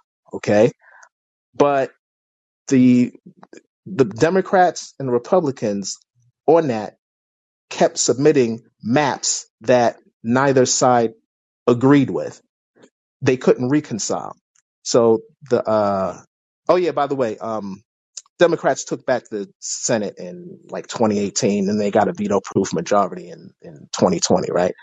So um so then what happened was when they took the um the, yeah, they bought so they they bought the uh what do you call it to um They they brought it to the legislature to get approval, and they kicked it back twice. And and then after the third time, they said, "Ah, screw this. We'll just we'll just write them. We'll just write the district ourselves." And they gerrymandered the fuck out of the districts. I mean, like, and understand, you know, like I know you like talk about uh, you know, Democrats like, you know, Al Sharpton whatever saying, oh, Republicans are gerrymandering over here in this state and that state and that state. I'm like, yeah, you should look at our home, own home state. So the Republicans took the court and they lost. They had a special master redraw the districts. Now the districts are like haywire. they, they, they don't make sense. Even the numbers are strange. You know, District 59 is Senate District 59 is supposed to be upstate somewhere. That's what Constance Nomiki is running in. And it's in Queens, next to Senate District 18 and 28. You know, makes no sense or whatever. So, you know, you, you're seeing a whole bunch of people dropping out and people jumping in and, you know, it's, it's just pretty much crazy here. But that's pretty much how it, oh, and, and I found out, I have it on good authority that Cuomo was working behind the scenes with Republicans in helping them to to shoot these districts down. You know, just being petty because like they throw him out of there pretty much. So you know he was you know not surprised. So you know he was trying to get back at them. You know, but you know I mean I wish they would have uh, you know impeached them. But um, yeah. So um, that's that's pretty much you know it or whatever. What do you think Um, I'm saying about Nomiki running against another progressive now? okay. Me and Nomiki have not spoken for like four years. Okay, I know her personally, but I she the one that the Nomiki I knew is not like the person that I see now. That's that's not the one that I recognize. I don't know what I don't know. She had to take a blood oath when she went on Majority Report and said, "Oh, you have to go against Jimmy Dore, or whatever the case is." But I mean, she completely changed. You know, so yeah. But I agree with you. I you know like I think you know. Uh, you know, she's I don't know, she's just suspect to me. I, I really don't I really don't trust anymore. You know, um, like you said, Kristen Gonzalez is, is the progressive in that race. You know, and um, you know, I don't know what she's trying to do. She's been all over the place, but you know, you Mm-mm. know, people you know people in life, and then people go their separate ways. You know, I guess it's no different than when you had the independent green guy on, and he said his mother and Kyrsten Sinema, and they kind of like had fallen out and kind of like went their separate ways. hmm Yeah, Mm. it Thanks so much for calling in, Roger. hmm Yeah, no gonna. doubt. Yeah, I know. I could talk to you forever, but I want to go ahead to the next caller too. But thanks so much. That information was very helpful. Oh, okay, cool. Glad to help. All righty, let's go on to Hope Knox. You're on the mic. You just have to hit unmute. I hit unmute. Can you hear me, Seth? I can. Oh, so anyways, I, this call, I've never been on Callin before. So this is my first uh, interaction. But how the hell am I? Was that Roger, Roger Meadows? Yep, that was Roger. Okay, how I'm just like now I'm super nervous because I just was listening to his comments on the, the Dore show earlier and I listened to him on Hard Lens Media. I listened to him on your show and I really initially called to praise you, but I'm just wondering how he doesn't have a show of his own or does he? What was that? Does Roger Roger what? How does Roger not have a, a podcast or something like that of his own? He knows everything about everywhere and everybody. I tried to get Roger to come on, but Roger said he's camera shy. Well, he he can do it. Just do it. Do an audio podcast. That's crazy because I was just thinking about that earlier, and then all of a sudden I'm like, oh my gosh, I'm following Roger. so, what I initially came to tell you um, was that um, I've been listening to so-called quote unquote progressive media for uh, like 12 years. Um, I'm a total political junkie, and um, I've been uh, heartbroken by so many people I listened to and invested in, like TYT, um, other networks like that, uh, Humanist Report, all that. And every time, like, I there's somebody new, I have to be reluctant, but I have to give them the benefit of the doubt. And you have been amazing. It's been wonderful to watch you grow, and and you've earned my trust. And I, I would mention you like like Jackson Hinkle. He's another one, young guy doing phenomenal. Um, and it just keep telling the truth. I love it. Oh, thank you so much. I really do appreciate that. Um, yeah, I mean, TYT was actually, I think that was, yeah, that was the first one that introduced me to progressive media. They were different back then. Yeah, Uh, right. I watched, I watched them change. and once, once they got more money, I watched them change and um, all of these people, like I used to watch all of these guys and I say guys because there weren't, there really weren't that many women back then except for Kim Iversen had her show. Um, she was the first woman I found, and then I found uh, Niko House, and after him, through him, I found Convo Couch and all the other people with MCSE, and so it just I, I've I'm I've watched them for years, and so I've seen how some people have grown. And I, I saw like how some people's rhetoric started to change after Joe Biden won in 2020 and Trump lost. And I think that was more so about their cash cow because if you came out during that time when Bernie was running either for 2016 or for 2020, you came out during that period when Trump announced that he was first running, your show for the most part really took off because they weren't suppressing, by they, I mean YouTube, was not suppressing independent media the way that they are now. So back then, like, those people who came out during that time, I know Kyle's been doing this for like over 10 years, but people who came out during that time, they really kind of their channels really took off. And Kim Iversen was one of the ones like she she came on my show, she told me that. She was like, I just blew up. Like, but now, like we have to work like twice as hard as they did just to even get we had to work twice as hard just to even get to 10,000 subs because the Yeah. algorithm really just pushing you out like that, like it did with them. And yeah, a, a lot has changed. And I've seen some people's talking points change and things like that. And I've also noticed like as they got more money, they started to become to sound less left uh or like riding the fence and I'm like nah like you guys told us to go out here and fight with Bernie Sanders for a revolution and the moment Right. Bernie Sanders suspended his campaign in 2020 all of a sudden and Trump was gone all of a sudden it was no let's just go back to brunch and uh and no. And and they they think about the fact that there are a lot of us who canvassed for those politicians and donated to them who are just regular everyday working class people some poor people uh, some of us middle class, and I, I watched people give their last ten dollars to Bernie Sanders because they believe that this is going to be the person that's going to get me health care, and I'll be able to actually go to the doctor and not have to worry about paying a fortune for medical bills.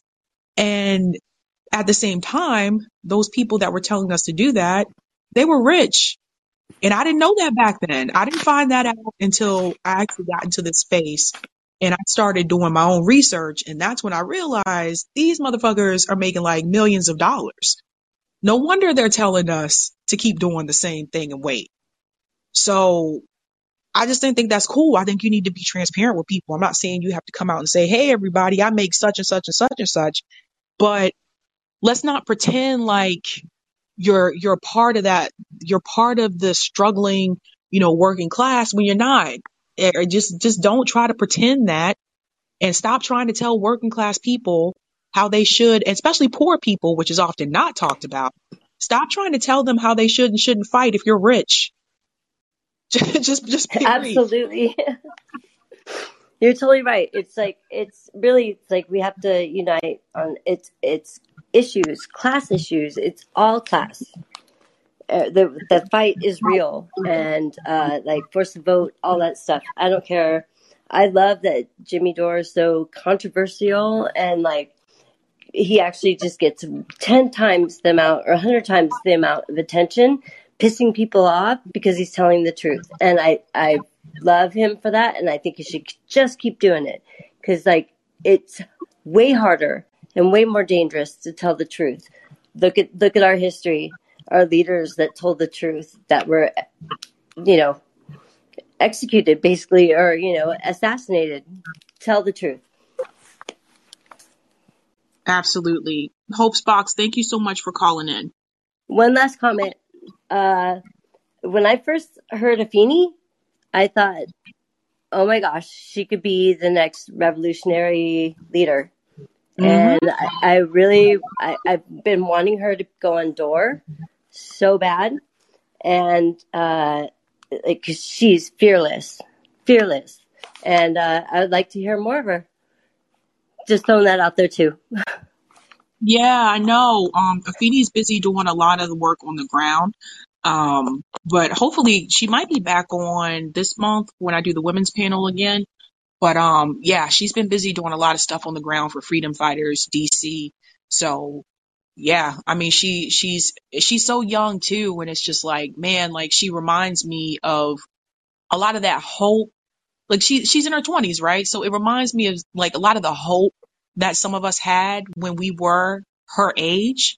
How we had like that that fiery, like yeah, we could we could take on anything kind of spirit, Mhm. and somewhere along the way, some of us, including myself, just believe the narrative that if we just work hard enough, then we will be able to get these things in life. Maybe I'm not working hard enough, you know? Right. So, My name's Hope. So, like, when you say Hope, and I'm 51 now, I just turned 51, but like, she represents a fire to me that, like, I've not seen in, in many people in like so long, so long. But um, really, my call was supposed to be about you. And I want to praise you and tell you that, like, just keep doing what you're doing. I think, like, you're just to keep growing and just keep truth telling. thank you so much. All You're right. welcome. Julio, you are on the mic. Hey, Sabrina, can you hear me loud and clear? I can. Okay, good, good. So, uh, first, I actually wanted to ask you a question. So, um, it's my understanding that uh, you've sort of achieved middle class status. Um, do you have a graduate degree? Is that the case? I do, but I didn't achieve middle class status through my degree. I achieved middle class status because I got married. So if it was, if I was just single, I, as an educator in Massachusetts, I was just above the poverty line just because of the cost Okay. of living. Yeah. Yeah. What? I, it just fill me in because I, I just want to know uh, what like what's that like? What's the poverty line in Boston? I know the prices are way higher than in Florida. Right. Um, so when I was starting out in education at that time, I was making about $18 an hour at first when I started out. So not that much more over minimum wage here. So we do have the $15 minimum wage, Massachusetts. Uh, Actually, I think it's $14 Wow. and $14 and some change now. We're almost at the $15 mark, but that was one of the things that a lot of us are fighting for on the national level, right? That Massachusetts had already had already accomplished that. So that wasn't much. Um, but even as I started to move up in education, when I went to academic advising, at that time, I was like the low 50s, 50K. And like in, in Okay. Boston, the Boston area, that doesn't really get you anywhere. So most of us that had those jobs, like in higher ed, we either had roommates or we were married or in a living with our, our partner or whatever. Okay. Okay. That's But in other that. Thank places, you for telling me. that can go pretty, yeah, in other places that can go pretty far. Like if I was still in South Yeah. Carolina where I went to undergrad, I would be okay with that amount, you know? I gotta say, where I'm in in Florida, I make about 55, and it's um it's plenty. It's and it's definitely enough to live on and get by and not have to worry about bills and stuff. But the reason I called is because uh you know I'm all, um I'm like a my father uh my father's like a second generation. His parents are both from Cuba, and my mother is actually from Cuba, and so I kind of grew up in um this sort of like uh, immigrant background, but with like you know a lot of strong English. And my mother ended up going to school and stuff, and she always pushed us towards that. But I grew up poor, lower middle class. Money was always tight, and everything was always a struggle. Um, people got to go on vacations and things. I never got to. You know, I got some comforts, of course, but um, and Christmas and stuff like that was there. But uh, it what I wanted to talk about today was I just want to talk to you about the sort of cold comfort that uh, I think people are experiencing, including myself, with achieving sort of middle class status.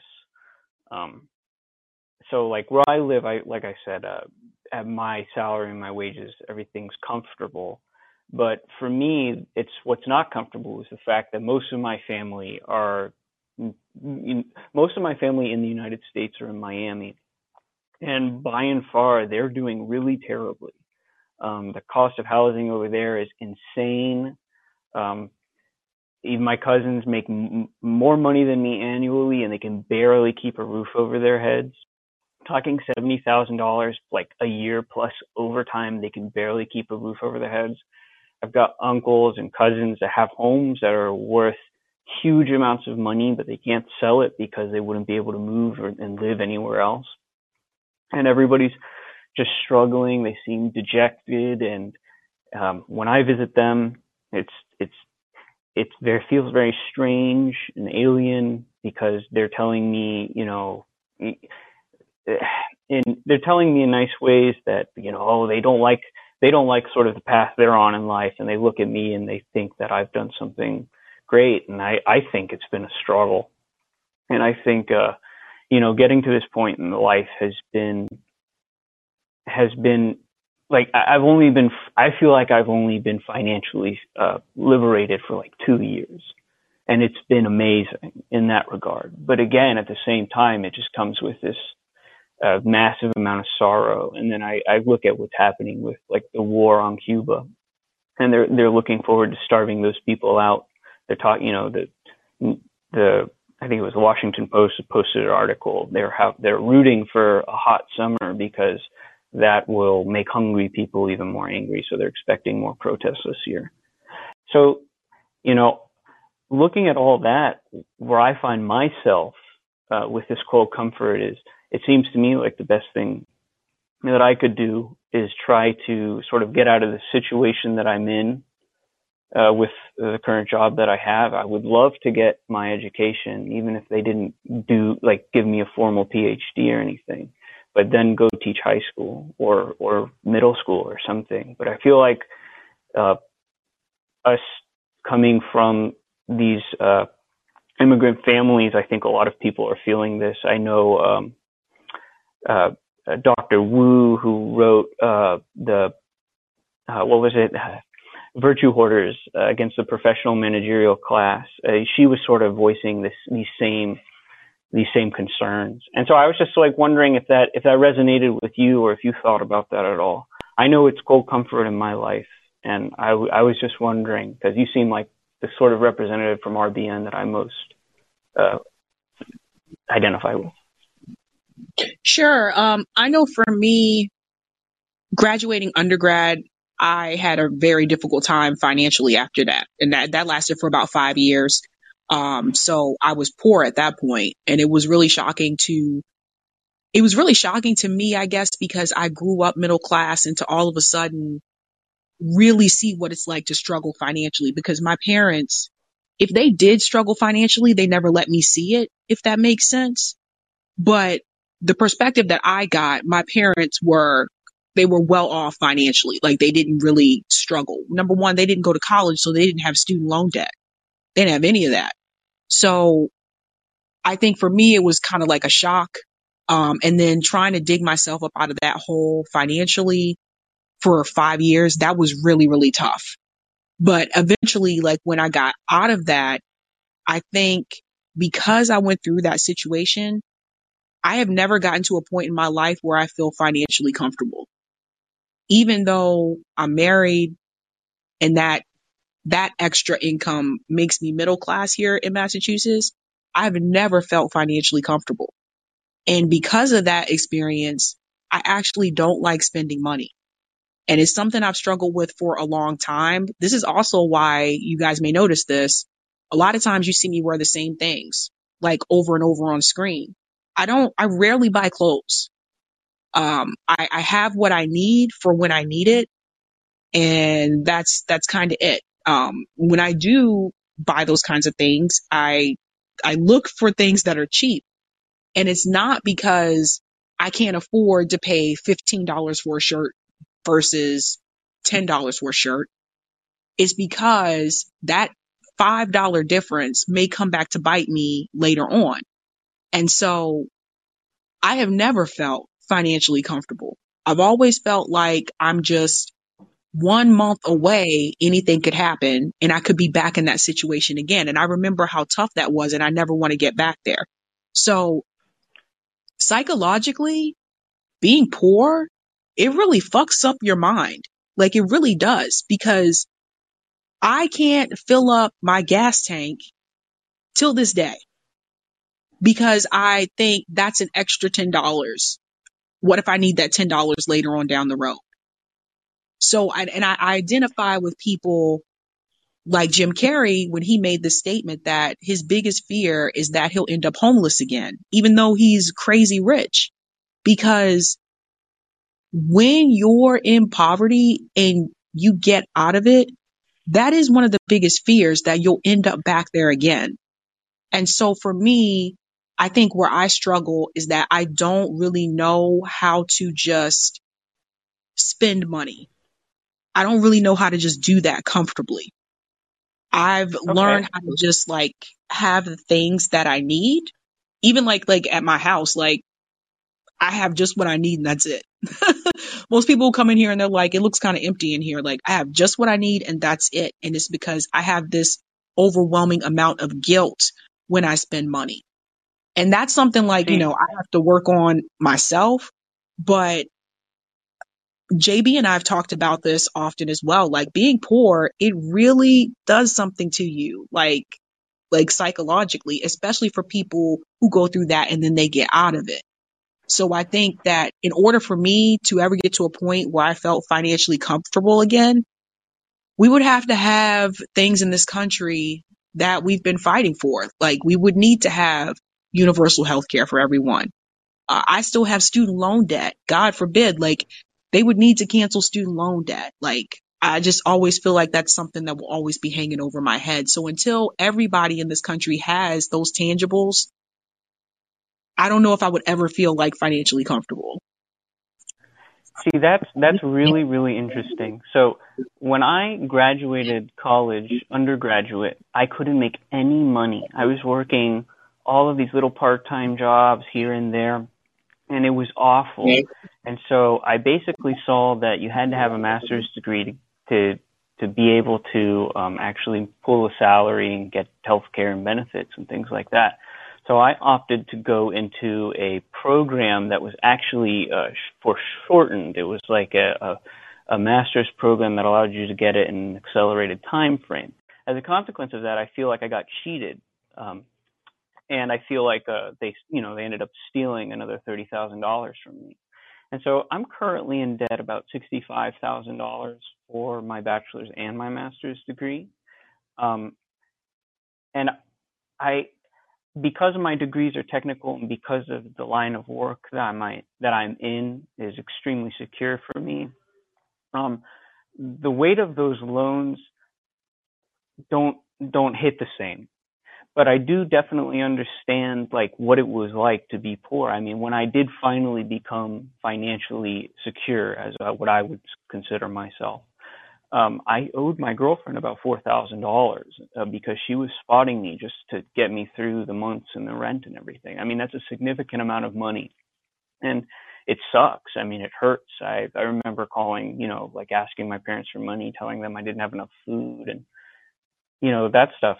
But I, I think the other issue here, I, I guess the other thing that I kind of uh, see differently is, um, I think the way that Americans look at about poverty is a little it's hard for me uh, to compare it because my I, I visited my family in Cuba. I mean, when we go to Cuba, we bring them aid, and we're talking about rolling blackouts because they can't afford to keep the lights on and rationing. We have to let them know we're coming ahead of time so they can essentially steal gasoline um, so that there's enough so to take us around when we're there. You know, there's just so much that there's just so much poverty that's endured there. And then my mother grew up in abject poverty. You know, she she flew into this country with nothing but her mother and a, and her sisters and brothers, and you know, no father because uh, Castro did not permit a visa for my grandfather. And uh, they they they lived in abject poverty, where like the kids don't have shoes and rats are pulling at their hair when they're sleeping in the beds. And you know, my mother has to this day has issues around food and she does things like uh, break uh, chicken bones and suck the marrow out and all kinds of behaviors that are associated with um, real real abject poverty which does eh, absolutely exist in america but um, i tend to see it in the very very rural parts and i don't think most people are thinking of that um, Yeah. but i Yeah. definitely i i, I definitely just wanted to say that I do think that achieving middle class status has been really awful. I think it's been Mhm. really um, bad for me, neurotically at least, because it's just so disgusting.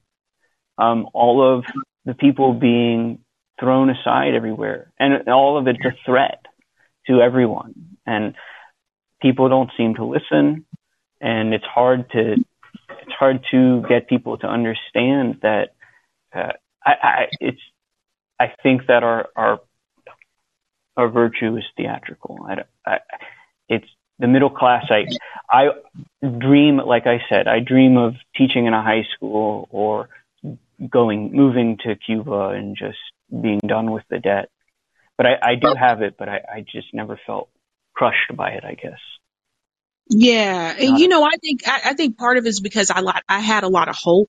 I was a first generation college student. For those who don't know what that means, that I was the first person in my family to go to college, so that was like a, a big deal, right? And to go through all of that and to graduate from undergrad and then realize you're graduating into a crushed economy and you can't get the job that you really should be getting or the income you really should be getting for having a bachelor's degree. I think that really like did something to me. It just made me feel some kind of some kind of way, you know? And so I'll be honest with you.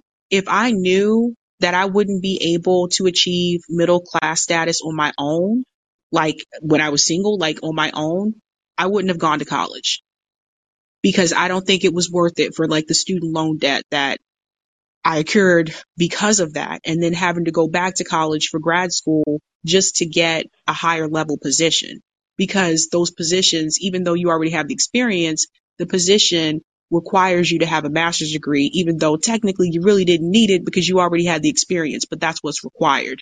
And so that's a big problem in this country, I think. But if I could have done things differently, knowing what I know now, I wouldn't have gone to college. See, I think a lot of people are thinking that right now. You see um, men, especially young men, especially are dropping out of college in record numbers. I think this is a disaster. I think that the things that increase the growth of the economy, which is good for working class and poor families, uh, is investments into technology and education. And I think we are ap- we have absolutely uh, created an abomination of an education system in the United States. It was one of the few good things we had, along with the, the postal service and you know Social Security and things like that. Uh, the very few that we have, but I'm I'm absolutely devastated to see people choosing not to go to college because what I'm seeing, at least in the universities, is I've got students who are coming to me and saying they'd love to go to grad school and stuff, but they need to go get a job because their current education is literally indebting or is literally like preventing their their mother or father or whatever from retiring because they're taking out so much debt. They'll have to work for forever. Is the sort of line that I hear.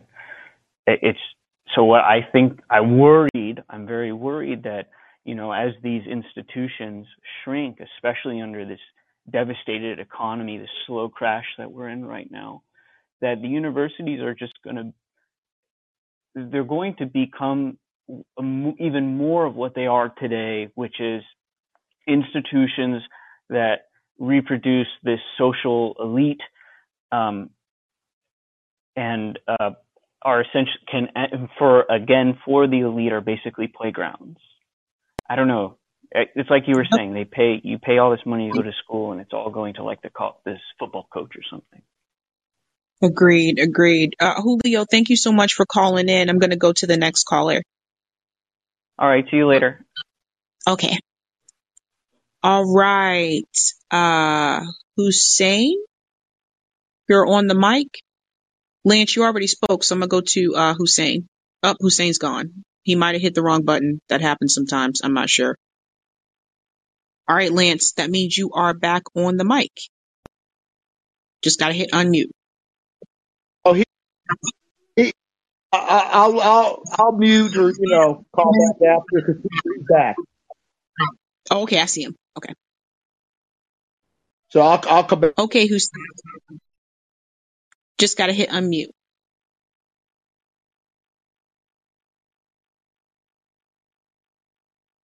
Uh oh, it dropped off again. I'll make you um a speaker. So I just invited you to speak. You just have to accept it sometimes this um this app has that problem sometimes. I don't know why. Um Okay, there you are. You just have to you just have to unmute. Hey Sabrina. No. Can you hear me? I unmuted. Did I not? Yeah, I can hear you just fine. Oh, okay, cool. Uh, I was gonna, I'm gonna read the thing here. It says Biden has recently admitted in a press conference that high gas and food prices won't end soon. Thoughts? My thoughts are, who, who, politically, who do you think told him? Because he can't say words like this, right? It has to come from somewhere. So did he ask like the feds or whoever runs the the government part of the, I mean the money part of the government to did he ask for advice and then bring it down to us to like the population, the constituents, I guess? Who do you think made the call for him to say such things like, "Oh, we can't uh, it's this is going to get worse and worse and worse. Since he's the president, shouldn't he tell us who made the call, or is it just him saying like, "Hey, the economists and everybody who's in charge of running the, uh, I guess the Senate, whatever board there is, uh, they're making this, and I'm the president. I'm telling you guys this is what they're saying. Is it that type of thing? Because I'm confused about like the channel of communication here in itself. Why would he say that? Who told him that? Yeah, that's a good question. He didn't say who told him that. Right? Just- it was a question that someone asked him during a uh, press conference, and that was the response that he gave. In a sense, this inflation is uh, for um, it's looking like it's going to get worse for people, and uh, we're just going to have to like deal with it. Is, is his point here? Like we're not. There's nobody to hold accountable for what's happening. It's just, hey guys, the war is happening. Uh, gas is um, COVID hit, and now we're in this.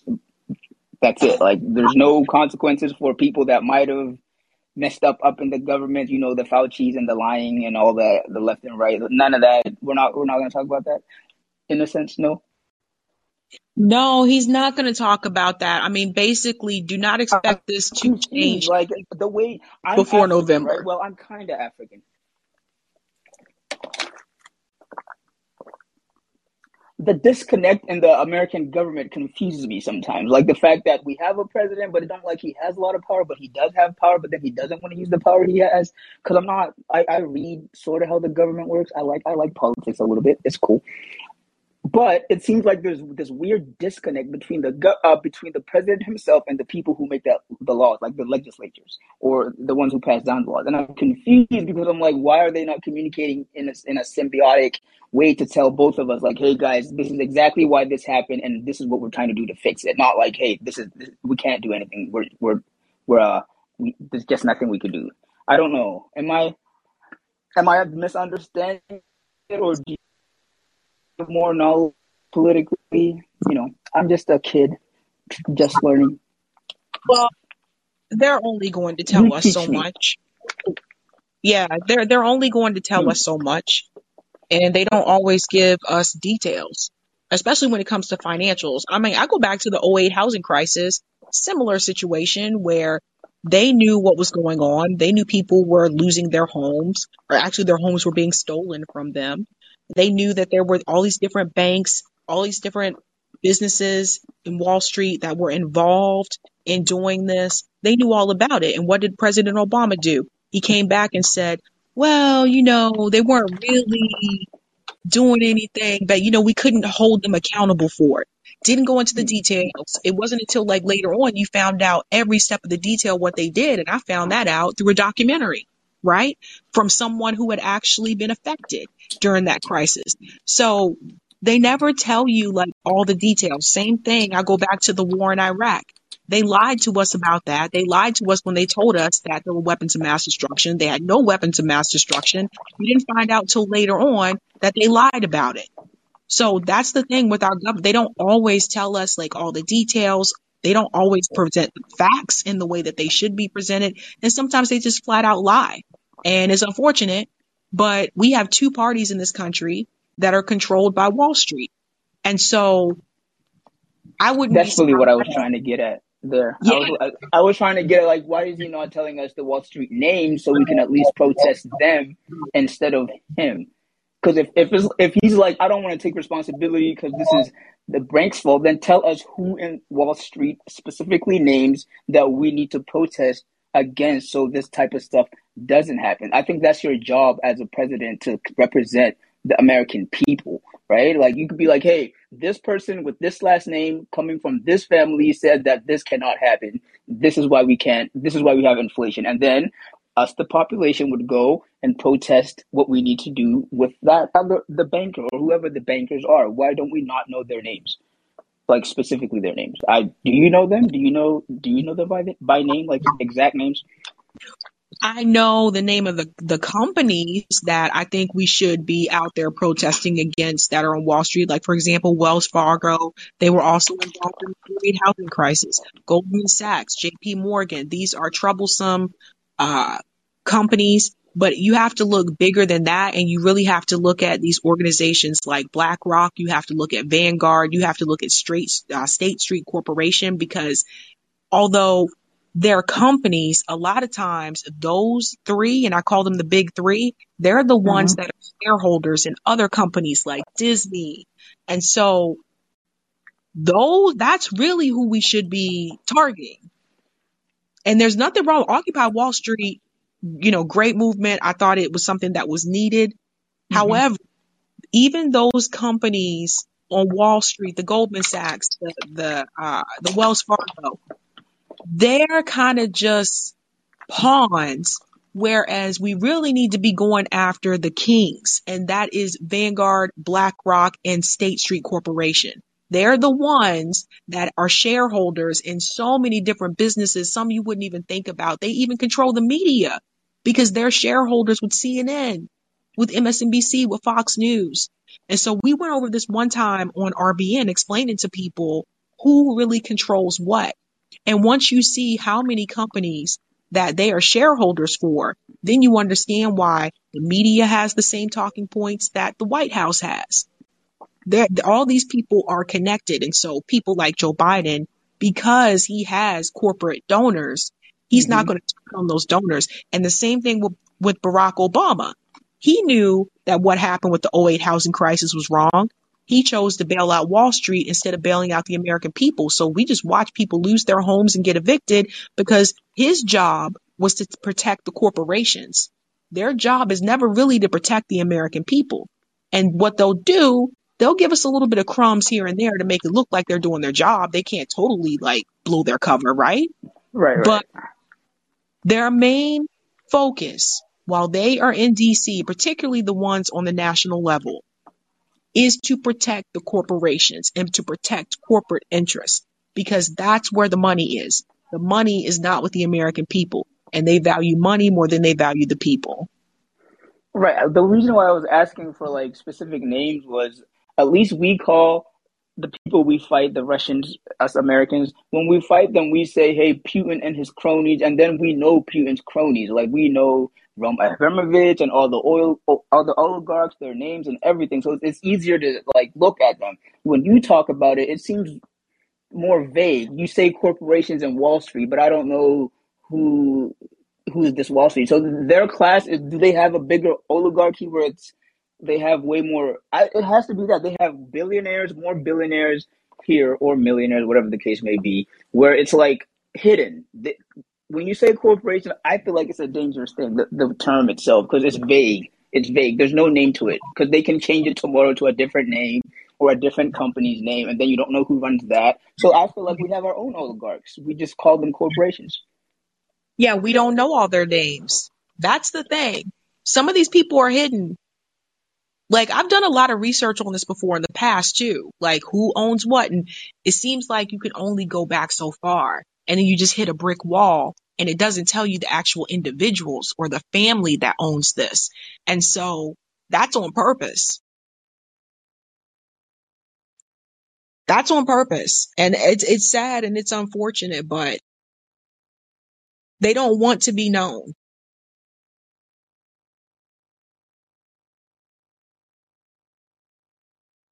Hassan? Oh no, I think oh, I think I lost you. Oh, that might be CIA.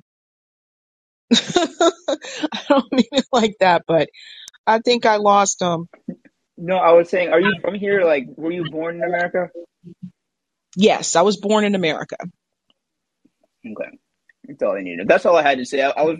I guess I'll go do more research and try to find out some more stuff because you know, I, I this kind of stuff interests me lately. So I'll get into that. Thank you, though. Thank you for hearing me out and accepting my questions. I should say. Thank you so much for calling in. Anytime. Bye bye.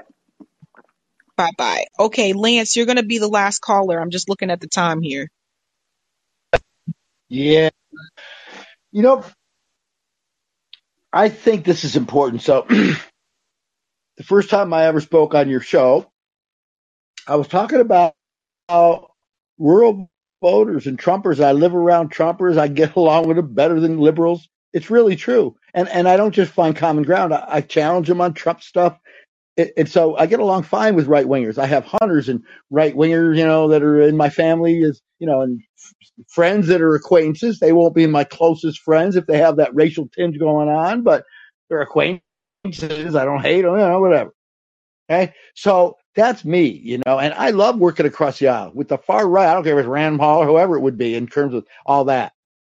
But when you look at like Chris Hedges, he did a book about American Christian right fascism, even though he criticizes Democrats worse because that was the conduit in terms of what's not happening on the left. But he criticizes both. Same with like Richard Wolff, who is always going to say, no, these people aren't evil, but this is why they're doing what they're doing. He understands totally had a lot of empathy for Trump voters, as I do, and about the guns and about how it's they're driven to that because they don't have a way to protect their, you know, for family with financially, with jobs, et cetera, et cetera.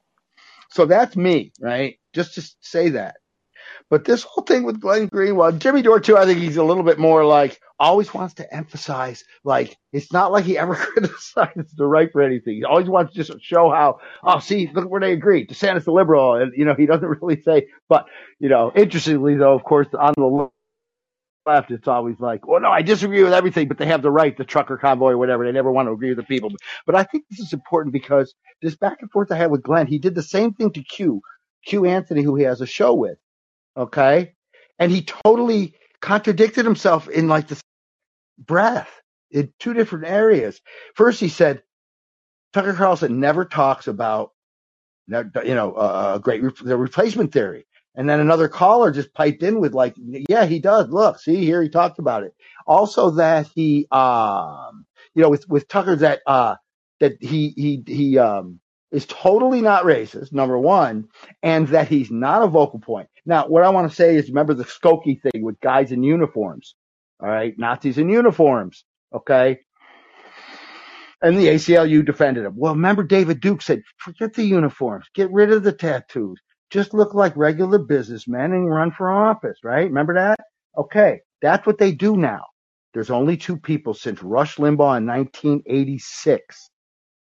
None of these people, Mark Levin, even I think Alex Jones, maybe a little bit, none of these people have been embraced by the true David Duke type. None of them. Only two. Bannon, when he became into the White House for a while before he left, we finally got one of our own in the White House. Remember that? The only other person they say that about is Tucker, who cleans up. Of course, he doesn't say things that are blatantly racist, but Glenn goes beyond just that.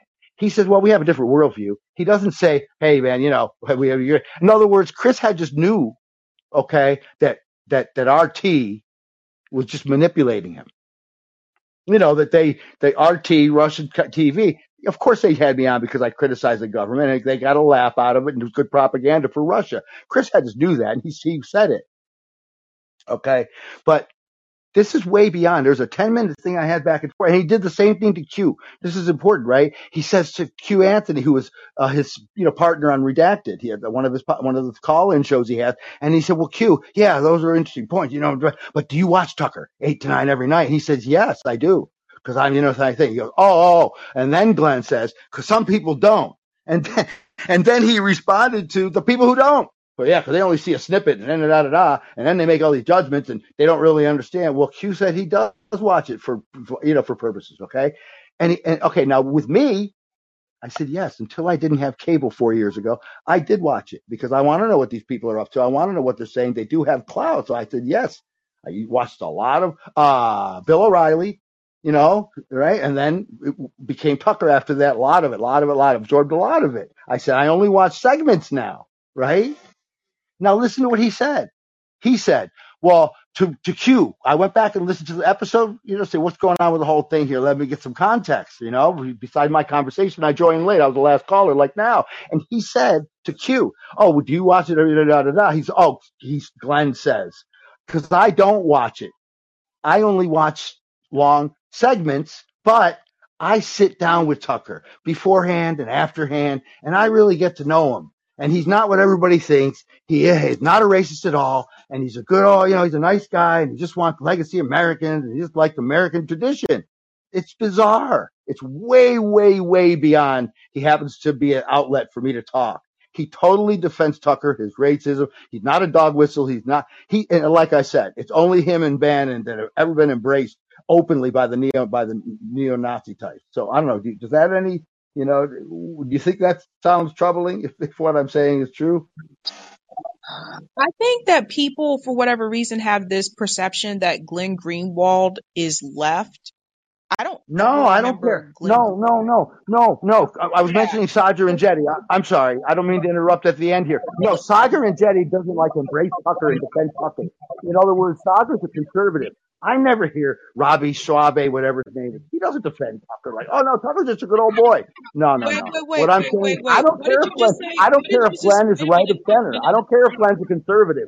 For No, no, no, anybody no, to defend no, no, no, no. it's It's something you just said. You said you never heard Saagar do what? Or does he defend Tucker a lot? I don't know. And his non-racism? Um, Maybe he I does. think uh Saagar Enjeti is also friends with Tucker Carlson. In fact, Indie Left News Okay. just published a Substack article the other day that shows Saagar Enjeti hanging out with Tucker Carlson. Well, so does And so does Glenn. Glenn, Glenn is good buddies with him. So Right, there you right. go. But, but listen, but listen, but listen. This is where I think the misunderstanding is.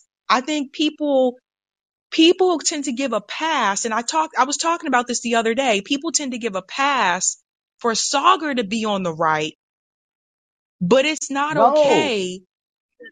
But but wait a minute. People tend to give a pass, and by people I don't mean necessarily you per se. I'm just saying this is based on what I've seen.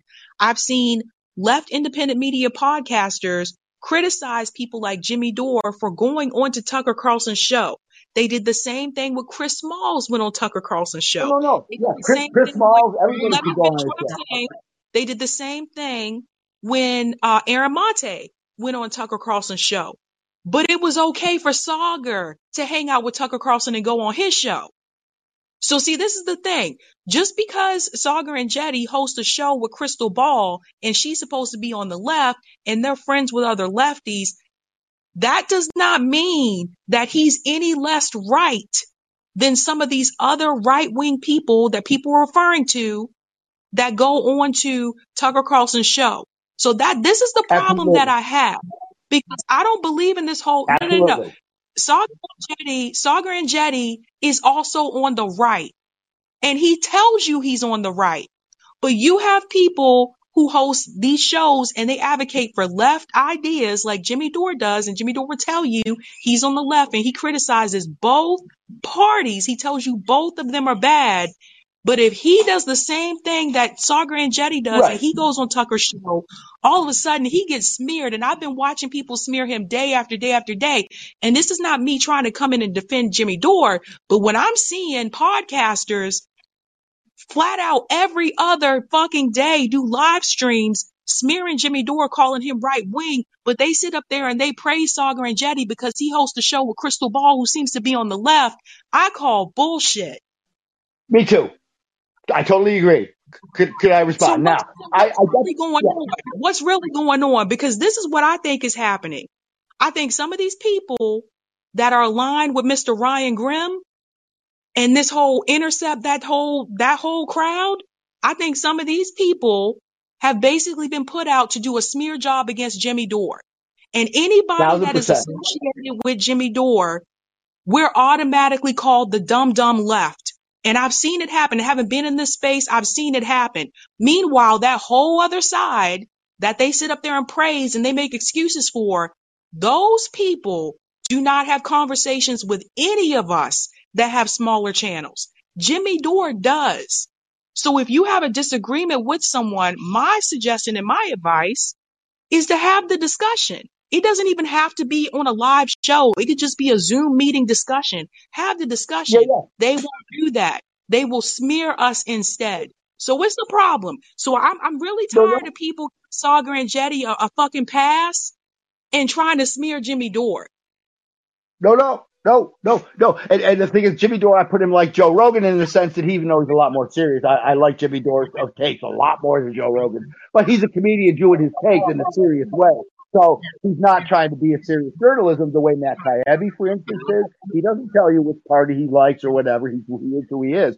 Same with Glenn Greenwald. And Glenn Greenwald, the first words I said to him was, "You are unsurpassed." I don't use hyperbole. Nobody has been more courageous in the Snowden story. What you had to do to put that out, what you had to do in Brazil with protection, because you were actually kidnapped for a while, literally. And I said, no one's more courageous or more impactful in the 21st century than Glenn Greenwald. I put him at the absolute top of journalism, unsurpassed in the 21st century. Absolutely.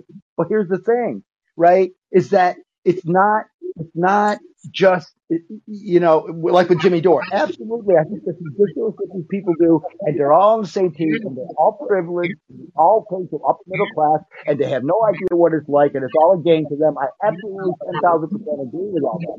But see, what's different is Glenn Greenwald if he wants to be like a journalist, not have you know uh, uh, exposing his uh, point of view or you know his party or anything like that. But he's on Twitter. He has a lot of takes on stuff, and he wa- no, he uses his his his like stature. Not not that he uses any of the stories about blah blah blah, but he uses his stature. As, well, wait a minute, no, I'm go-" and he does. Listen to this. Glenn Greenwald does talk to people like me. He does do a call-in show for real and talk to people, but he uses the same talking points to just put down your argument like the lawyer that he was. He's not doing good fake discussions on that. Jimmy Dore does. I think he would. I think Jimmy Dore has some people around him. He has a big staff. I don't think he puts every word that he says. I think some of it's written for him, but he checks it out. But so I, I think that's different too. Glenn Greenwald is not that. He's not a comedian. He's Oh, oh, Lance, I think you cut out, but I'll, I'll I'll talk here for a second. I think that Yeah, I think you cut out. Um, I think that Glenn Greenwald has done like really great journalism. I mean, we're going all the way back to the whole Edward Snowden like incident, right? So I think he's yep. done great journalism. I haven't listened to Glenn Greenwald's call-in show, so I don't know what the discussion is is like. Um, but I will say again, like I really don't care about Tucker Carlson. I've said this on my show. I give zero fucks about Tucker Carlson. I really, I really do not care about this dude. And I think Tucker Carlson knows what he's doing when he gets on his show. He's playing to the audience that he has. He sees his show as pure entertainment. He doesn't see it the way that a lot of us see it. And so my thing is, is like, do I take someone like Tucker Carlson seriously? No, that's the, that's the difference. But but I, I but think but too but many but here's people the thing. But but but uh, this is an interesting back and forth, Sabby, because you are the absolute best. Like when I talk about not being hyperbolic, because you're moving around, you're not just pundit and all that.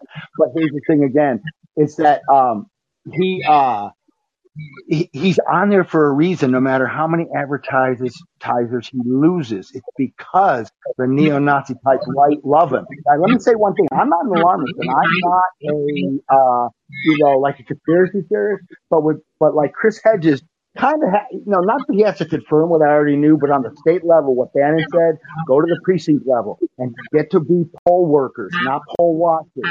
They have restrictions. They're going to be poll workers, and they've re- took out the consent decree. This is the first time the consent decree where now they're going to be able to have armed people in, you know, in like uh, security guard uniforms, right? So they look like uniforms in the precinct. They're going to be doing this. It's not going to just be the legislature after the fact. I'm not an alarmist about this, but this is what's happening at the state level. And this is why Tucker's important to their whole operation.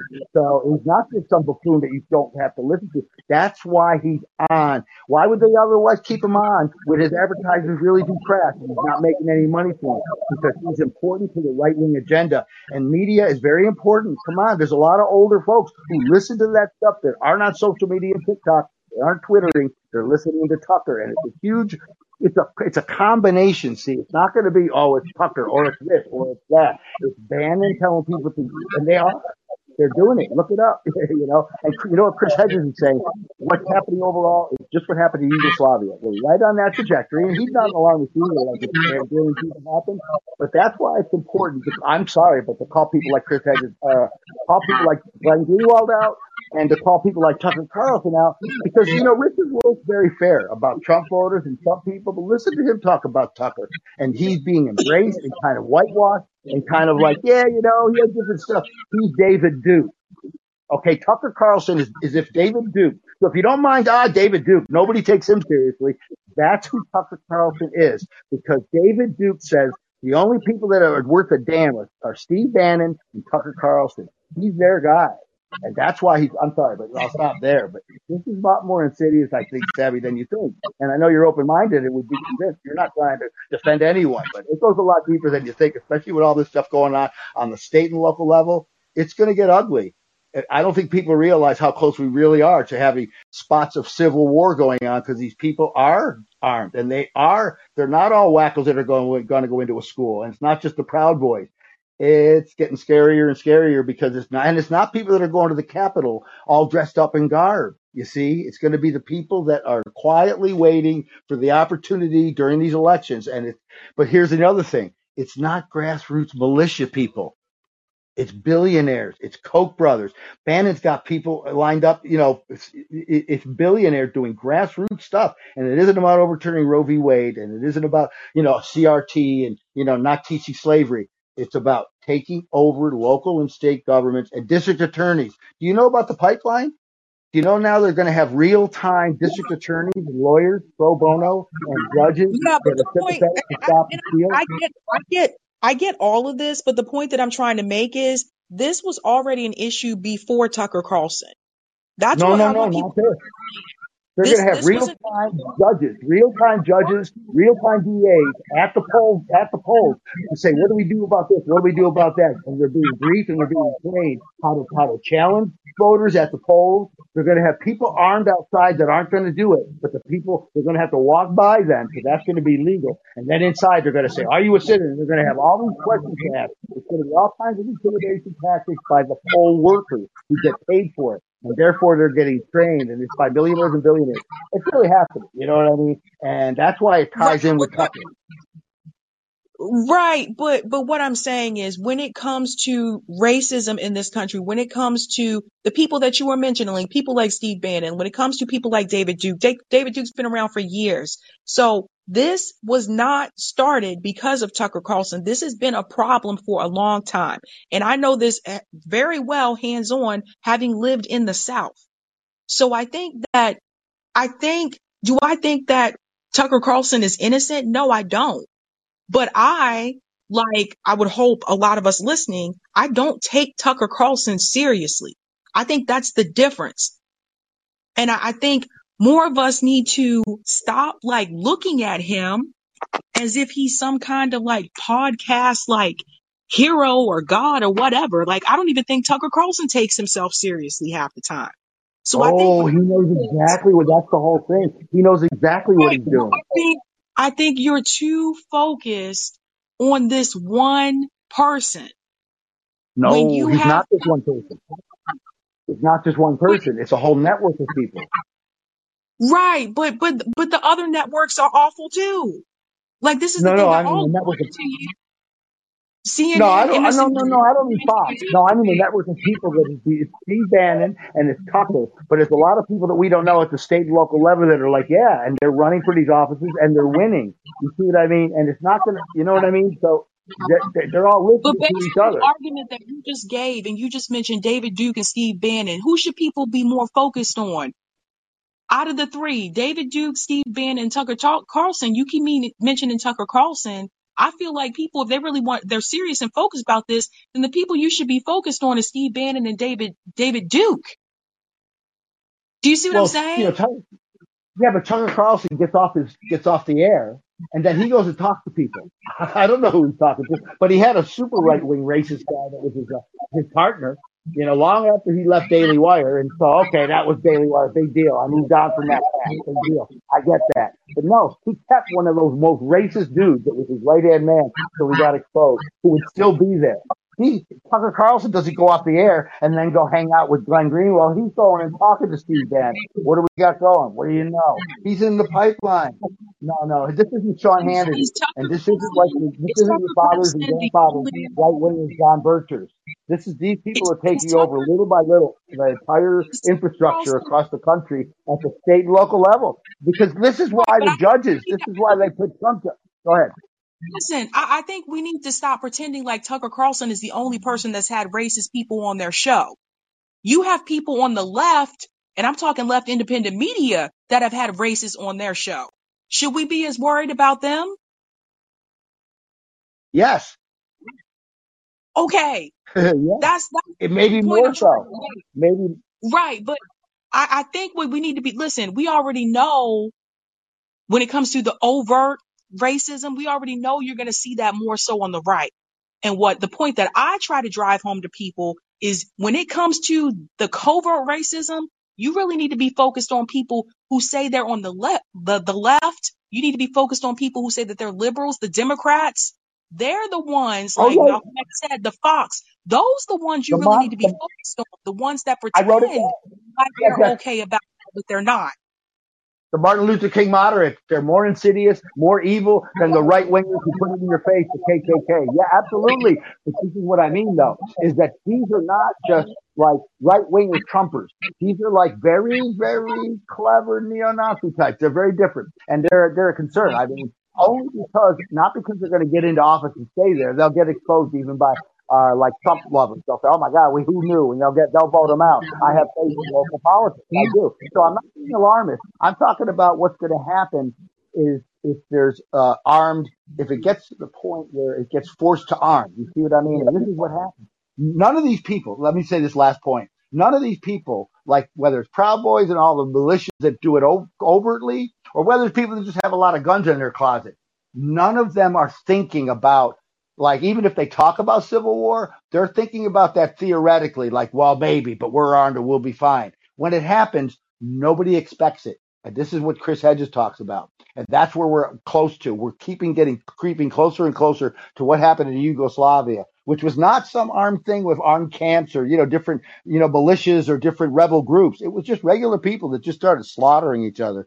And that's what she's saying that might be happening here. And that's why it's alarming. And that's why, it's no, it's not just Tucker, of course. But again, you have to think about why would he be on there if he's not making him money? You know, if it's all about money, not a damn thing funny. It's because he's important to this whole right wing adjacent people like the Koch brothers and people who want the chaos because they know that that's the, you know, apocalyptic doom scenario that they can, they can cash in, you know, uh, disaster, you know, capitalism and all that. They want the chaos and they want to say, destroy the schools. wait a minute. So you think that Glenn Greenwald is trying to do this? Uh, no. What I think is it's pretty scary. I I don't I don't know why he's doing it, but the point is, is that he knows about the dress up from the Skokie people with the with the Nazi insignias, you know, marching in the street, to the cleaned up clean up your act David Duke fight. He pretends that that that that, that he, he ignores that that happened. He and he and he he does not acknowledge that Tucker Carlson talked to these people, but oh, that's only one side of them. He says, no, you don't know. Tucker Carlson doesn't have an ounce of racism. He's not, and he never says anything racist. Of course, that's what uh, David Duke said. Just like Lee At, like Lee Atwood, whatever his name is. First it was segregation today, tomorrow, forever. Then it was law and order. Then it was, uh, you know, uh, uh, uh, you know, uh, uh, identity politics or, you know, uh, affirmative action because you keep cleaning up the language and you keep going further and further to the right. And, and you know, Glenn Greenwald's too smart not to know that. He just sends it like, oh, no, no, Tucker Carlson, Steve Bannon, I don't know about that. And like, like if this Tucker Carlson isn't like Steve Bannon and Tucker never talks like that. And here's the thing. He says to me, right? Oh, well, if you don't watch it all the time, then you can't, even though he said he only watches segments, right? And it's like, but I sit down with him. And he told me that I, he was talking about Media Matters. And I said, Media Matters is a joke. I said, I, I think that they're idiots because most of the things they criticize Fox for, I agree with. They pick out stuff that I happen to agree with Fox. I agree with Fox a lot on individual things I told, I said to Glenn. You know, and I said, so I think Media Matters sucks. Now listen to what he said. This is bizarre. He says, well, uh, you could get brainwashed by it even if you know they're a farce. Like, how can it be that I know they're a farce and yet Media Matters is going to brainwash me into thinking something like a brainworm? Even though he said that he only watches clips and, and put me down for only watching clips of Tucker. So therefore, I said, that's not right. I don't watch enough Tucker, so I can't know. I said, unless he's changed in the last five years dra- drastically from the clip. Oh yeah, he's radically different from five years ago. This is what Glenn said. He's radically different than five years ago, Tucker is. I don't know what he's changed, Tucker, that he's so much better now than five years ago, except that he cleaned it up with some populist crap. But, you know, and then he says to his Q, the same guy, if you go back, he says, well, Q, do you watch it all the time or other segments? And then he says he watches it all the time and he still said, oh yeah, well, some people watch only segments and they don't really know the real Tucker because I sit down with him and I have coffee beforehand in the green room and we talk. And so he's a good old boy. He just wants American legacy. He totally defends Tucker all in, in every way, shape, or form. And he doesn't just, he says, well, we have a different worldview, but you know, that's all he says. He doesn't say, I vehemently disagree on some of his takes. He doesn't say any of that, you know. He just says, I have, we have a different worldview. That's the most harsh thing he said about Tucker. Uh, I don't know. Well, that's interesting. I don't know. I mean, I don't know. I mean, I don't know Glenn Greenwald. I've never met him. I don't know Tucker Carlson. I don't know any of them. So my whole thing is, is just that. I mean, I'd have to listen to that segment that Glenn Greenwald has on Callin. Like I said, I haven't listened to his Callin show, but my thing is, Well, I think that we need to So, you focus know what? I'm, on. I'm going to end with this. I'm not going to interrupt to, to talk more, just to end it, because you got to end it. You're going to say, okay, Lance, thanks a lot. See you later. So I just, I'll, I'll, you have the last word. I'll just finish with this. You know, I had a back and forth with Matt Stoller about China. Big deal. I won the, it's not even his thing, and Matt Stoller, Matt Stoller, big deal. But you know what? If you're interested, it's an interesting 10 minutes. If you listen to the 10 minutes that I had with him, not because I'm trying to blow my own horn, but it might give you a different take because he was so disingenuous about saying, yeah, those are good points. I want to really answer them. Then he went with the, do you watch a lot of Tucker though? Let me ask this one question. I said, well, no, but blah, blah, back and forth. Oh, okay. Then he went on and talked about, well, here, let me say one thing. And he goes into something in Brazil about traditional Brazilians and just like traditional Americans. Never, never answered any of the points I made. And I made a point about immigration that my parents, grand, my, I'm second generation. My grandparents that I loved, spent a lot of time with were uh, came over on the boat. I said they were without papers. They were poor and destitute. Of all the immigrants that came over, they were some of the most poor. I said there was a lot of violence in America due to, you know, poor people in Europe from Italy and from Eastern Europe. The violent socialist anarchists and the the the Palmer raids were horrible, but it was to answer real anarchists that were bombing stuff. That was my grandparents, and two generations later were great. I, I wanted him to answer that about the immigration and how, oh, you know, we want people that'll assimilate. My my grandparents did, but a lot of them did. You know, I, I, I'm I I don't know how to transfer it, so I'll just D I'll just DM you and say put you the date of which one it is on on the thing, and it's a 10 minute thing, and I'll put the like 140 to 150 or something if you're interested because it's very bizarre. I think I think it, I think you'll it'll enlighten you a little. You know, really, of you know, because it's just different. Okay, Lance. I hear you. I, I will try to listen to to the episode. Again, I'm I'm not trying to defend like Green, Glenn Greenwald or Tucker Carlson. Like I said, I don't know them. Um, but for me, I have to focus more so on the liberal that tries to be my friend and smile in my face. And meanwhile, they're making laws to get me out their neighborhood. That oh yeah, yeah, that's yeah, what I have to focus on. So, percent. um, but thanks so much for calling in. It is past past time. I do have to get going. But thanks so much for calling in, Lance. Thank you so much. Talk to you soon. Thank you. Okay, bye.